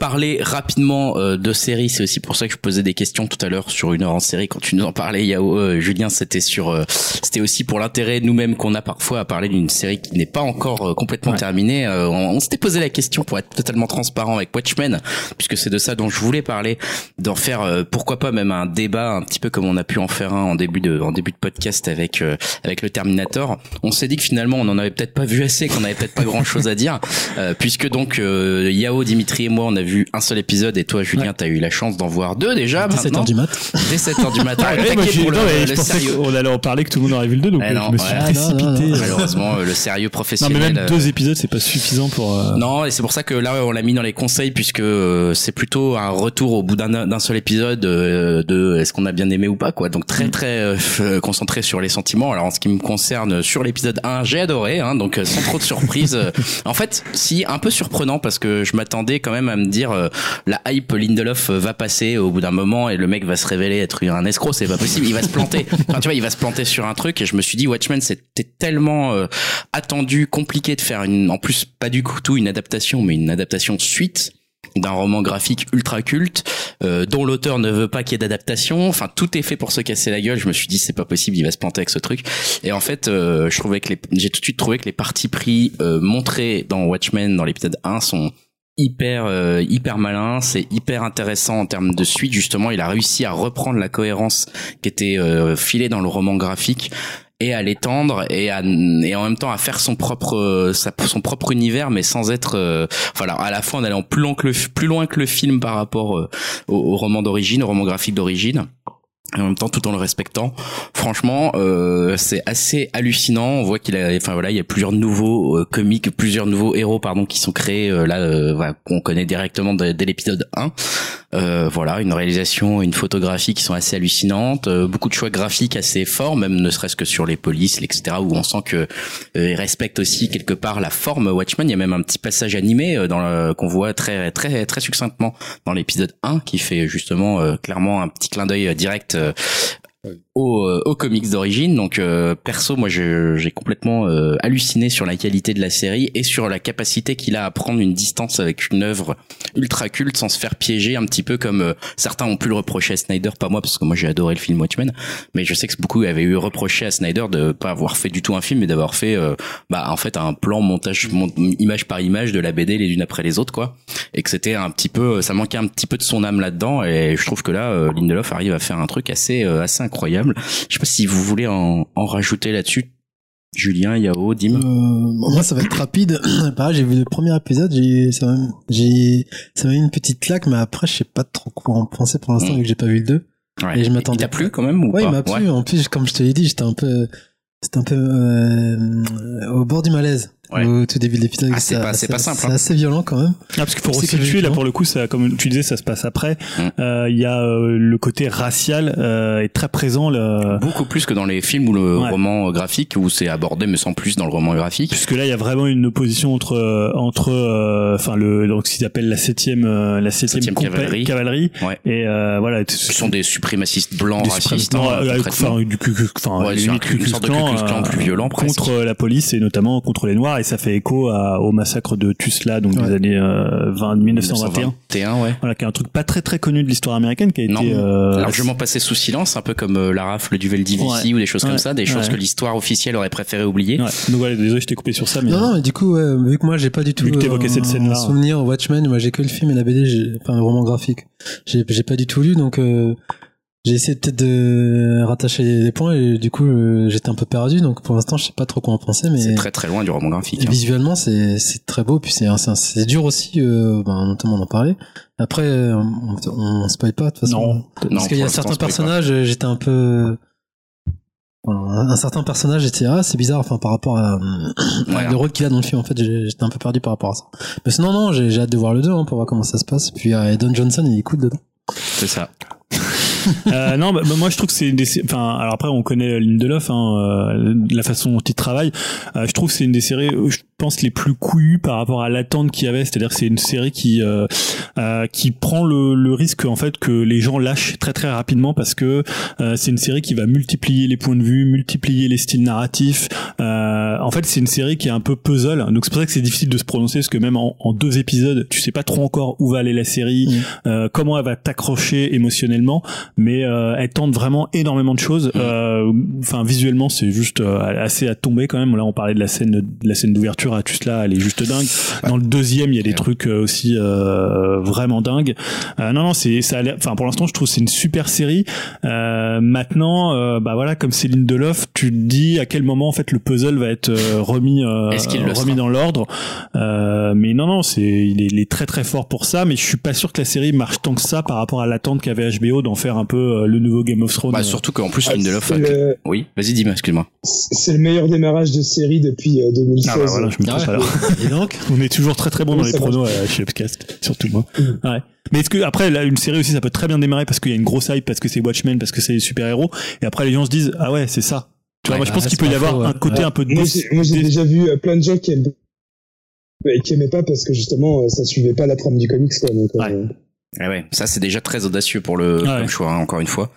Euh, Dim, toi t'as plutôt aimé, je crois aussi, hein, de, ton- de ton côté. Euh, ouais, moi j'ai vu que le premier épisode et euh, bah, j'ai franchement adoré, hein, ouais, que ce soit la scène d'ouverture euh, qui est juste énormissime. Et euh, ce que je trouve vraiment fort, hein, bah, pour résumer un peu vos propos, euh, c'est que, enfin, ce qui est fort, c'est qu'on re- on retrouve à la fois le style euh, de Damon Lindelof où tu sens bien que ça va être une série avec euh, pas mal d'intrigues, euh, on va dire à tiroir tu sens que ça va se dénouer au, fur et à mesure des épisodes. Pour l'instant, on comprend pas vraiment tout, mais on, on sent que ça va, ça va, ça va, ça, va se dénouer plus tard. Et puis en plus, euh, on retrouve aussi, même si c'est pas euh, une adaptation du comics, on retrouve bien, je trouve, le- l'esprit qui faisait Watchmen, euh, justement, on va dire, qui appuie sur certains points euh, noirs euh, de, de l'Amérique, certaines, certaines choses qui sont un peu difficiles à digérer, bah, comme par exemple ce massacre qui a eu euh, lieu en, dans les années 20 euh, à, Tu- à Tulsa. Donc euh, ouais, non, franchement, pour l'instant, moi, j'accroche vraiment à fond. Même les personnages, je les trouve intéressants. Euh, le personnage de Regina King, euh, je pense Ouais. que ça va être euh, un de mes personnages préférés de série de cette année. Quoi. Je, je la trouve vraiment très très cool dans ce premier épisode. Donc euh, ouais, bien impatient de voir la suite. Ouais, Ouais, puis c'est c'est elle qu'on suit euh, même après. Et juste ouais une petite pression, ce qui est, moi je trouve ça assez intéressant dans la série, c'est que- alors là donc Robert euh, Redford est euh, président euh, des États-Unis, hein, puisque dans le, le, le- comment le, le roman graphique c'était Nixon qui était sur ça. son cinquième mandat. Euh, et en fait même avec un président progressiste, on voit que finalement la la haine ça. que euh, certains euh, ont pour euh, d'autres euh, personnes, pour d'autres pour euh, ce que tu veux, bah elle diminue pas forcément Non. malgré euh, toutes les euh, tentatives euh, du gouvernement de c'est assez brillant encore une fois de la part des des des, des ceux qui ont écrit hein, donc les- je dis ceux parce qu'ils sont toujours plus Mhm. plusieurs à, à retravailler avec Lindelof euh, derrière ce qu'il écrit mais je trouve quand même que c'est assez brillant d'être passé de l'opposition on va dire du monde communisme euh, voilà la guerre froide etc l'opposition euh, des soviétiques versus les américains à tout simplement bah en fait euh, enfin voilà quelque part déjà il y a une première leçon c'est enfin tout de suite c'est euh, voilà les gens de toute façon ils trouvent des oppositions c'est pas la peine de- d'en créer dans d'autres pays. Ils vont en, en trouver eux-mêmes dans leur propre pays euh, et on le voit dès l'épisode 1 avec cette, cette cette ségrégation raciale. Et en fait je l'avais même pas euh, je m'étais même pas posé la question avant que la série commence de me dire tiens mais comment ils vont faire maintenant que en fait ça s'est un peu effondré tout ce monde là sur quoi l'opposition va se baser? Et en fait euh, rien que la réponse en, en elle-même est déjà pertinente je trouve et, et elle est très bien amenée. Et certes assez violente et difficile à regarder mais mais très d'actualité. Et, et je trouve que c'est même assez courageux de s'attaquer à enfin courageux je ne sais pas mais en tout cas intéressant de s'attaquer à ce côté euh, white suprémaciste euh, bah voilà avec la présidence actuelle avec ce qui se passe aux États-Unis enfin voilà. Donc euh, non euh, série pour l'instant début de série très intéressant. On en reparlera certainement Ouais, quand on en aura vu Si plus. je peux juste euh, rajouter deux choses, euh, on a oublié de parler de la musique. Euh, de ah, incroyable t'as Euh, complètement raison. Comme d'hab, ouais, c'est euh, c'est extraordinaire. Et d'ailleurs, euh, il va sortir euh, trois trois soundtracks pour euh, pour la série Wow. qui arrivera dès le mois prochain. Donc euh, ça, ça peut être vraiment pas mal. Et je sais pas si on a entendu, c'est- t'as dit que c'était très très Reznor, mais Ouais. ça a un petit peu coupé, donc. euh, ouais, Atticus Ross Ouais, voilà. Ouais. ça. Et aussi, euh, juste une petite pub pour un autre podcast qui s'appelle Le Coin Pop, on a déjà Ouais. parlé d'eux. Qui ont lancé un podcast qui s'appelle After Watchmen, et justement qui reviennent toutes les semaines sur l'épisode de la semaine avec toutes les théories, les interprétations possibles de l'épisode. Et bah, j'ai écouté le premier épisode, et c'est vraiment vraiment bien, c'est bien sympa. Quoi. Parce que je pense que c'est une série qui est un peu bah, comme je sais pas Leftovers, comme Loft. On va en reparler après où les gens vont chercher parce que même on, on disait bah ça va se dénouer au fur et à mesure, mais apparemment les gens qui ont vu les six épisodes, ils attendent toujours que ça se, oui, ça. ça. se dénoue. Non, je pense qu'il y a des choses qui se dénoueront pas. Et d'ailleurs, même dans le roman graphique, il y avait des choses qui étaient un peu laissées en suspens, auxquelles ils font déjà clairement allusion dans l'épisode 1. Euh, donc euh, voilà, je trouve ça assez rigolo de se dire qu'en fait euh, les deux univers sont pas si éloignés que ça et mm. qu'il a bien choisi son sujet, ce Lindelof. On en reparlera, de Watchmen, on en reparlera. Dernier, euh, non pas dernier, excusez-moi. Prochain conseil, c'est un conseil de Julien, mais en fait d'un précédent conseil de Yao ah, qu'il avait fait en off, je crois, à ce moment-là. Pas de mitrailler. Mais alors j'espère, j'espère, je sais plus s'il l'avait fait pendant le, le podcast. Je crois pas que t'en aies parlé pendant le podcast non, de Vidéo Club. C'était en off. D'accord, voilà, ok. C'est Vidéo Club de Combini. Alors ouais, Vidéo Club donc du site Combini, donc vous pouvez le retrouver sur leur chaîne YouTube. Euh, Qu'est-ce que c'est Vidéo Club? C'est très simple en fait. C'est euh, ils vont filmer euh, un réalisateur ou un acteur dans un vidéo club. Donc c'est un vidéo club qui se situe à Paris. Je sais plus le nom de ce. C'est dans le 9 Ouais. Ça, donc un des rares euh, des derniers vidéo clubs qui existe encore. Et euh, donc pour l'instant il y en a une vingtaine. Euh, le dernier c'est Toledano euh, Nakash. et Nakash et euh, qui est plutôt bien d'ailleurs. Alors ce qui est toujours intéressant, moi je préfère regarder ceux de réalisateurs plutôt que ceux d'acteurs euh, parce que ce qui est intéressant c'est finalement tu vois ce que les réalisateurs dont des films qu'ils aiment parce qu'en fait le but c'est de présenter des films. En fait le, le décor c'est le vidéo club, ils ont sélectionné un peu des films en façade et euh, le, le, la personne inter interviewée, le réalisateur dit bah tiens ce film là j'adore où il sélectionne des films parmi la ribambelle de films qui est dans le vidéo club et après il y a un extrait extrait hyper court du film et c'est une conversation, presque une sorte de monologue comme ça euh, du euh, de la personne invitée. Et ce qui est toujours intéressant quand c'est des réalisateurs, c'est à la fois finalement euh, ce que tu peux tracer comme miroir par rapport à leur propre œuvre et en même temps euh, ce qu'ils aimeraient bien être. Je pense notamment celui de euh, comment de Clapiche où tu vois qu'en fait il a beaucoup de modestie par rapport tu vois des fois il présente des films, il présente du Woody Allen, il présente du Fellini, ils disent ouais, il dit bah ouais moi j'arriverai jamais à faire des films aussi bien que ça. non voilà il y a, y a ce côté. Alors après parfois certains ne disent pas ça mais par exemple celui qui est très décevant c'est celui sur euh, avec euh, Winnie Griffin. Euh, ah qui dure 5 minutes. Oh ouais, c'est vrai qu'il Et honnêtement, t'as l'impression. Non, mais en plus, il se fait chier. Sont, il se fait il chier. chier il est là, il fait ouais, moi, de toute façon, je regarde pas de film, je regarde des extraits sur YouTube. ok. Et il est hyper, tu vois, il est super puant. Bon, comme la plupart de ses films, hein, c'est pas, voilà, je pense que le, le truc. Voilà. Ouais, donc, je, ouais, je te coupe, mais en fait, tu sais, mais il y a que des réalisateurs en fait. Non, pas, non, non, il y a pas que. Alors, euh, ah oui, alors... c'est que des réalisateurs en gros. Bah, non, parce, parce que, que déjà le mec de Cannes là, euh, on avait. Tiré vraiment. Après, c'est plus. Il y a Pierre Ninet aussi qui en a fait un. Il y a comment Ah bon, Pierre Ninet en a fait un. Euh, non, non, il y a Louis Garrel. C'est Louis Garrel, mais Louis Garrel, il réalise. Ah, Louis Garrel, non, t'as raison, parce que je suis en train de penser. C'est que des réalisateurs, en fait. Que des réalisateurs, acteurs, réalisateurs ou, euh, ouais. C'est vraiment, et en plus, il y avait même, euh, Danny Boyle, c'était intéressant, toi, qui était. Ouais, j'ai pas vu encore celui sur Danny Boyle, mais, euh, non, je pensais parce qu'il y a aussi Gim Canet, mais effectivement, il est, il est aussi réalisateur. En ce moment, je crois que c'est axé. Il est aussi réalisateur. Farouja, il est aussi réalisateur. Ouais, non, t'as raison, c'était, C'est ça, c'est super intéressant, et moi, moi, celui qui, en fait, c'est parce que je t'ai montré celui de Thierry Frémont et qu'il a parlé de Keshish, ça, ça t'a Non, non, non, non. Ah, il était, il était intéressant, Ce qui est intéressant par rapport à ce que tu dis, c'est aussi, on peut avoir un a priori, notamment pour euh, euh, Nakash et Toledano, ouais. alors qu'ils ont une filmographie de dingue en fait, mine de rien. Tu vois vraiment surtout Toledano Nakash, ce qui est intéressant, c'est qu'ils parlent vraiment des comédies ouais. qu'ils aiment, et tu vois finalement, tu reconnais dans les comédies qu'ils aiment la façon dont ils font du cinéma sur la comédie sociale. Et en fait, le truc avec Toledano, Nakash est hyper drôle.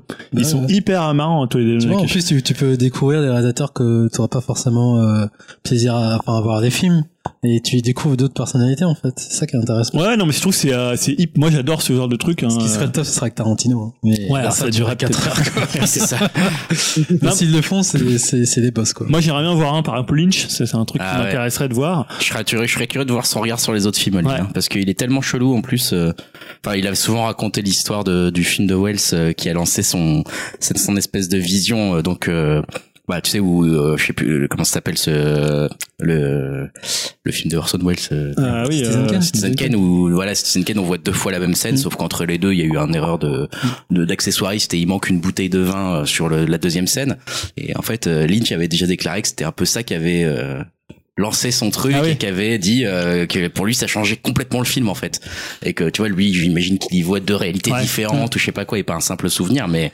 enfin clairement il y a des choses Même que si je voir. pense on n'aurait pas des trucs si barrés que ça parce que je pense que c'est quelqu'un qui est très américain Lynch Mm, mm. euh, qu'il y aurait peut-être des trucs très très classiques de la comédie euh, américaine et euh, non voilà je trouve que et par exemple celui de Guillaume Canet je le trouve euh, assez intéressant parce que tu tu vois un peu ce qu'il aurait aimé faire il raconte aussi ses déboires un peu d'acteur quand Ouais, il tourne vrai, avec euh. Depardieu Ouais, avec Euh, son Vidoc et tout ça. Ouais, c'est sur Vidog, voilà. Donc, et tu sais, il dit, voilà, il, il voit un peu les trucs qu'il faudrait pas faire. Et c'est, c'est un peu un autre côté du cinéma. Ouais, c'est sur ça. Thierry Frémaux et, euh, il est super, il est super bien. Franchement, tu vois, il est vraiment calé.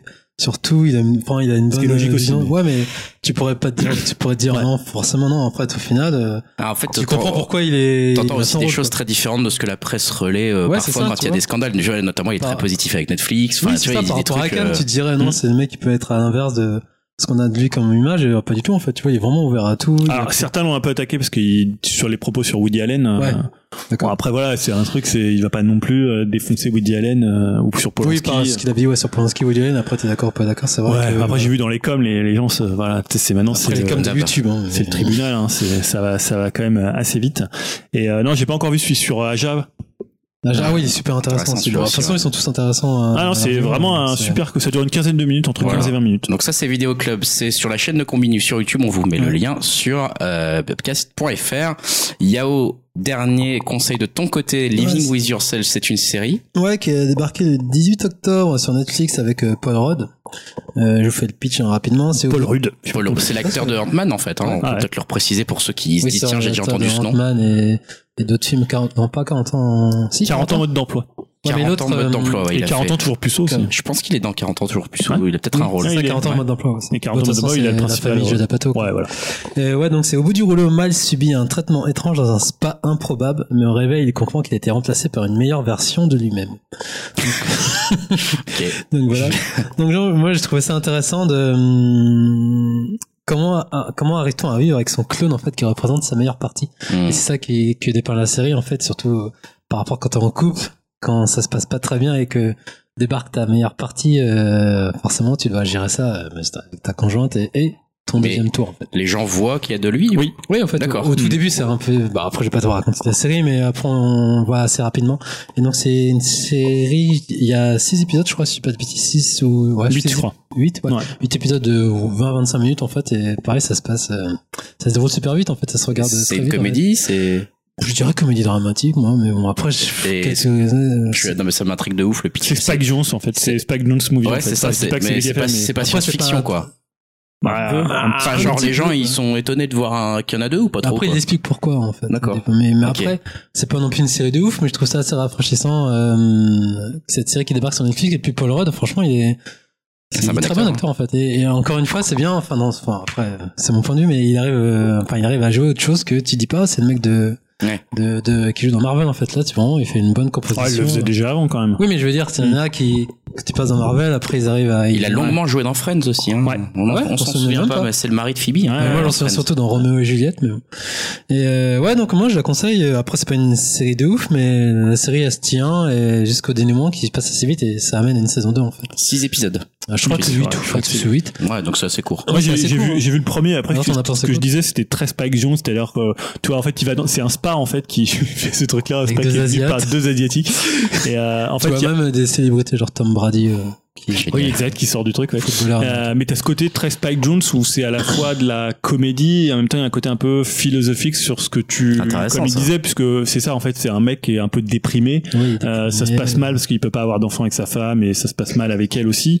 Donc euh, il y a ce côté un peu euh, tu sais clown triste quoi. Mm. tu vois et donc c'est ni dramatique ni finalement une série euh, comique. Et en même temps il y a des trucs très décalés un peu ce que fait Spike Jones pour l'instant C'est un peu moins bien amoureux aussi après, enfin, tout, tout tourne autour de Ouais. ça. moi j'ai vu et- que le premier donc j'en suis pas encore Voilà. quand euh, les deux Et sont- même elle est bien une actrice aussi euh, qui- joue Kate, tu vois, irlandaise, mais je connaissais pas du tout d'avant, mais non, mais ça, ça, ça fonctionne bien, je trouve. Ça se regarde bien, en fait. Ça s'appelle Living with Yourself. Yep. C'est déjà dispo sur Ouais, Netflix pour la 18 saison ans. 1. Ouais, ouais. On peut tout binger, donc allez-y. Hein, c'est Ouais, ouais. c'est vrai que j'en ai entendu beaucoup, beaucoup de bien. T'es pas le premier Yao qui, qui en parle en positif, mais ça fait du bien de le rappeler. Et comme t'as déjà vu, c'est cool de, de nous en partager ce, ce petit débrief. euh, ça J'ai regardé, hein, j'ai pas travaillé à côté, j'ai vraiment regardé. Ah ouais, t'as vraiment regardé cette fois ça c'est bien, c'est bien.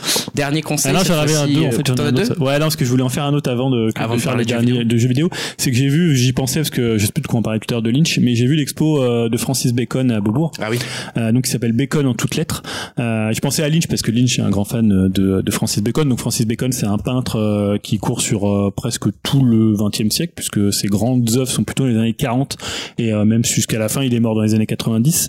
Et, euh, et donc Francis Bacon, alors c'est difficile de, c'est un peintre, un peintre anglais, enfin britannique. Euh, le présenter, ça serait, il reste quand même assez figuratif. Il est, euh, on va dire que c'est par rapport, il est il est ni dans le surréalisme ni dans euh, dans dans le, dans le cubisme de Picasso. Il est plutôt dans le figuratif parce qu'il est il a jamais été très abstrait et en même temps c'est euh, toujours des, euh, des, des des des comment des tableaux qui sont un peu euh, euh, presque décontextualisés. Donc il est assez difficile à classer. Euh, c'est surtout un inventeur de forme et c'est quelqu'un qui a beaucoup travaillé sur le mouvement du corps. En fait là l'expo, alors en fait l'expo en soi elle est pas très intéressante dans le sens où ils ont essayé de euh, bah, de montrer les influences littéraires de Francis Bacon à travers des auteurs comme euh, Georges Bataille, comme euh, Michel Léris, comme euh, Joseph Conrad. Donc en fait, tu as des salles qui sont dédiées euh, qui sont euh, dédiées en fait à la lecture de ces œuvres par des comédiens notamment à Malric et Ah, à côté, tu as des œuvres donc plutôt de la dernière partie euh, les 20 dernières années de la vie de, de Bacon, donc plutôt les années 70, notamment 70-71 où euh, euh, notamment euh, son compagnon de l'époque John Dyer meurt, meurt, qui est plutôt une libération pour lui. Et en fait, donc les œuvres, c'est des œuvres qu'on a moins vues que euh, celles les plus connues des années 40 quand il y a eu des rétrospectives Francis Bacon. Mm. Mais en fait, si tu veux l'idée de faire euh, dialoguer euh, les œuvres qu'il aimait, la littérature et ses œuvres en elles-mêmes est un peu ratée parce que finalement, si tu vas pas dans ces petites salles, et d'ailleurs les gens n'y allaient pas forcément, Mm. ils traversaient l'expo plutôt en regardant les œuvres de Bacon. Euh, après, ça reste intéressant parce que c'est des œuvres qui sont importantes pour euh, Francis Bacon. Mais euh, voilà, ce qui est intéressant, c'est de voir la deuxième partie de, enfin la dernière partie de carrière de Bacon qui est pas la plus connue. Et pourtant, il y a des euh, des œuvres magnifiques. Qui, enfin, les couleurs sont travaillées assez différemment de la de ce qu'il faisait au début. Donc non, c'est une expo. C'est toujours génial de voir des. C'est un peu comme euh, l'expo qu'il y avait eu ba- sur Basquiat. Il faut toujours aller voir en vrai des œuvres de euh, Basquiat parce qu'elles sont immenses et des œuvres de Bacon parce qu'il y a des- encore une fois des triptyques. Donc euh, les voir en vrai avec euh, les couleurs, la façon dont il travaillait, la matière qu'il qu'il utilisait. Euh, voilà, c'est vraiment une. Il y a beaucoup de monde quand même. Hein. Ouais. Pas autant que si vous voulez aller voir Léonard de Vinci, là vous pourrez pas y aller avant euh, 2022, je sais pas combien. Je crois que c'est février 2020 pour euh, Léonard Vinci. Mais là voilà, là il y a quand même du monde, mais c'est vraiment une super expo à voir si euh, à la fois si vous aimez Francis Bacon et pour découvrir Francis Bacon. Alors plutôt les les, les, les tableaux que moi je connaissais moins de sa deuxième part, enfin de sa dernière partie de de vie d'artiste, mais voilà bon c'est un pour moi c'est peut-être le plus grand peintre du XXe siècle. Il y a toujours un travail art. En plus, il y a toujours un travail quand même. euh, Enfin, je trouve que la présentation par roman que, que tu décris, elle est quand même assez intéressante et je pense que le commissaire a pas mal réfléchi son truc. Oui. Malheureusement, Ouais. ça prend pas Ah oui, ou oui. ça marche pas trop, mais je trouve que c'est Ouais. très pertinent de faire ça comme ça. Non, c'est super pertinent et tu peux l'écouter. Il y a euh, eu, voilà. euh, je crois que c'est euh, France Culture a fait des, elle l'a interviewé. Il y a quatre émissions sur lui. Dans, je réussirai de redonner le lien cette, de ce podcast qui est plutôt intéressant avec, euh, notamment, il y a une émission consacrée à l'expo. Euh, mais je trouve que ça, c'est le fait de l'avoir mis dans des salles, c'est compliqué en fait Ouais, de passer ça. de l'un à l'autre en fait. Ouais. Donc tu vois, tu, la- tu la comprends pas tellement dans la scénographie. C'est ça que. C'est ça, ouais. Bon. Mais voilà. Mais ça reste une expo intéressante. Et en plus, vraiment, que- il y a des, tu vois, il y a des trucs. Je me disais, des fois, ça fait presque penser, tu sais, à ce que faisait Giger, notamment. Il y a des, des, des figures, euh, il y a des choses. C'est assez violent, hein, Bacon. Ouais, ouais, hein, c'est spécial. Hein. euh, je pense qu'il y a les, les gens qui nous écoutent qui connaissent pas Bacon, ça peut les toucher sur ça parce que il y a quelque chose d'assez sombre qui peut se retrouver dans un certain cinéma de genre, dans un certain voilà. Il y a, euh, c'est voilà, je trouve c'est un artiste immense, hein, Bacon, euh, Francis Bacon, mais même de son pour le coup. Et d'ailleurs, petite euh, rap- petit conseil du conseil, on va dire, euh, il y a deux podcasts qui sont euh, créés par le Centre Pompidou, donc euh, que je vous conseille de suivre et de parce que c'est pas la peine d'aller voir les expos en fait du Centre Pompidou pour qu'ils en parlent bien. C'est ça qui est cool. Et donc ils ont deux podcasts. Hein. Il y a tout simplement les podcasts du Centre Pompidou. Euh, voilà, c'est l'intitulé du podcast. Et le deuxième s'appelle les visites du Centre Pompidou. Donc c'est pas des publications forcément très régulières, mais euh, pour euh, les, les podcasts du, du Centre Pompidou, c'est mensuel. Pour les visites du Centre Pompidou, c'est moins clair. Hein, c'est euh, il y en a parfois plusieurs par mois. Donc euh, donc voilà, c'est à vous de voir, à vous d'aller d'aller regarder un petit peu ça, mais elles sont super parce que ça vous expo- ça vous explique aussi justement les artistes, ça vous ex- ça vous remet en contexte la vie des artistes et puis euh, un petit peu pourquoi ils sont exposés là à Beaubourg, euh, qu'est-ce qui a amené à ce choix. Parfois on entend un peu les commissaires qui viennent se prononcer justement pas sur la scénographie de l'exposition. Euh, parfois c'est ça n'a rien à voir et c'est juste une œuvre qui est expliquée d'une d'une artiste. Donc euh, voilà, on peut aussi écouter un petit peu. euh, Ils ont fait un podcast d'ailleurs sur euh, sur Bacon, Ouais, bah, justement. Voilà, donc euh, c'est Et, l'occasion et d'écouter. dernière chose, le podcast dont je parlais sur euh, comment sur France Culture, c'est la Compagnie des œuvres, La compagnie des œuvres. ouais, qui est Ok. présenté par euh, Mathieu Garrigou Lagrange et il y a quatre émissions qui ont été diffusées début octobre, euh, voilà sur et notamment le troisième numéro, je crois, est sur euh, Bacon en toutes lettres, donc sur l'expo avec euh, où ils ont invité le, le commissaire de l'exposition. Eh ben écoute, merci pour ce conseil euh, non prévu mais fort riche. L'expo Bacon à Beaubourg. Euh, je remets le lien sur euh, sur au cas où vous avez Très parisien, de- mais bon. Voilà, d'acheter des, des, des tickets. On sait jamais si vous êtes à Paris, ça vaut le coup. Hein. Les gens passent parfois à Paris. Si vous avez deux heures entre un train, entre deux trains, tu vois, on Donc on sait peut jamais. improviser des conseils. Euh, est-ce qu'on, est-ce que c'est un jeu vidéo je. Bah, d'accord. euh, parce que j'aimerais finir sur les conseils Je jeux vidéo du coup. Je vois qu'on a des chouchous dans l'émission. C'était pas prévu. Il m'a déjà équé la parole Non, de surtout. toute façon tous les deux. Là. Euh, Beat Saber, Julien. Oui, parce que euh, bah, avec toi-même, on a fait une petite Exactement. soirée. euh, Voilà, tous les deux. Et voilà. On t'avait invité, même temps, on t'avait invité, on t'avait invité, venu. hein. tu as dit deux heures avant, je vais peut-être venir, et finalement tu n'es pas venu. Voilà. Voilà, donc on peut aussi balancer nous. On peut aussi balancer les gens qui disent je viens, je viens pas, qui se font désirer pour finalement ne pas venir alors qu'on avait acheté euh, moult victuailles. Ouais, Là, j'ai vu bon. ça, ça avait On l'air a très, pensé très à toi. bon. Ouais. Voilà. Euh, non, donc on a fait une petite soirée VR et euh, pour l'occasion j'avais acheté Beat Saber. Alors Beat Saber c'est un jeu qui date quand même de pas mal de, de temps. Je crois qu'il est sorti en 2017 euh, sur les casques hors euh, P- Ah, PlayStation VR et en PlayStation VR il a dû sortir en 2018. Donc qu'est-ce que c'est? Alors on avait souvent, on a souvent parlé ici d'ailleurs, on y a rejoué euh, de Super Hot euh, VR qui est un peu une simulation de Keanu Reeves.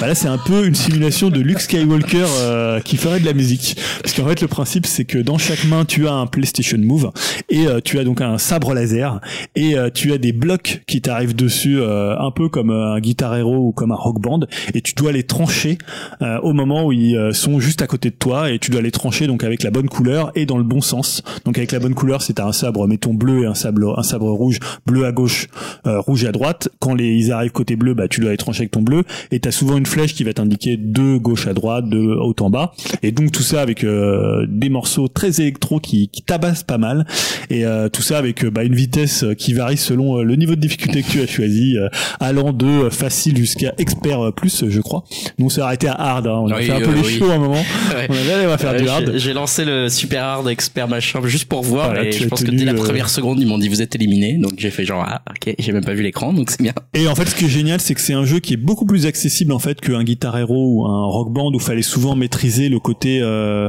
euh, coordonner en fait euh, ton euh, tes doigts de la main gauche Oui, oui. et la frette en même temps. Et ça, ça pouvait être un peu compliqué. Et en même temps, regarder ce qui se passe à l'écran quand ça apparaît dans le, le bon cadran où tu dois appuyer. Là, c'est beaucoup plus immédiat parce que c'est un peu en fait comme euh, quand t'avais Wii Sport, c'est-à-dire que c'est accessible à tout le monde parce que C'est un mouvement à faire.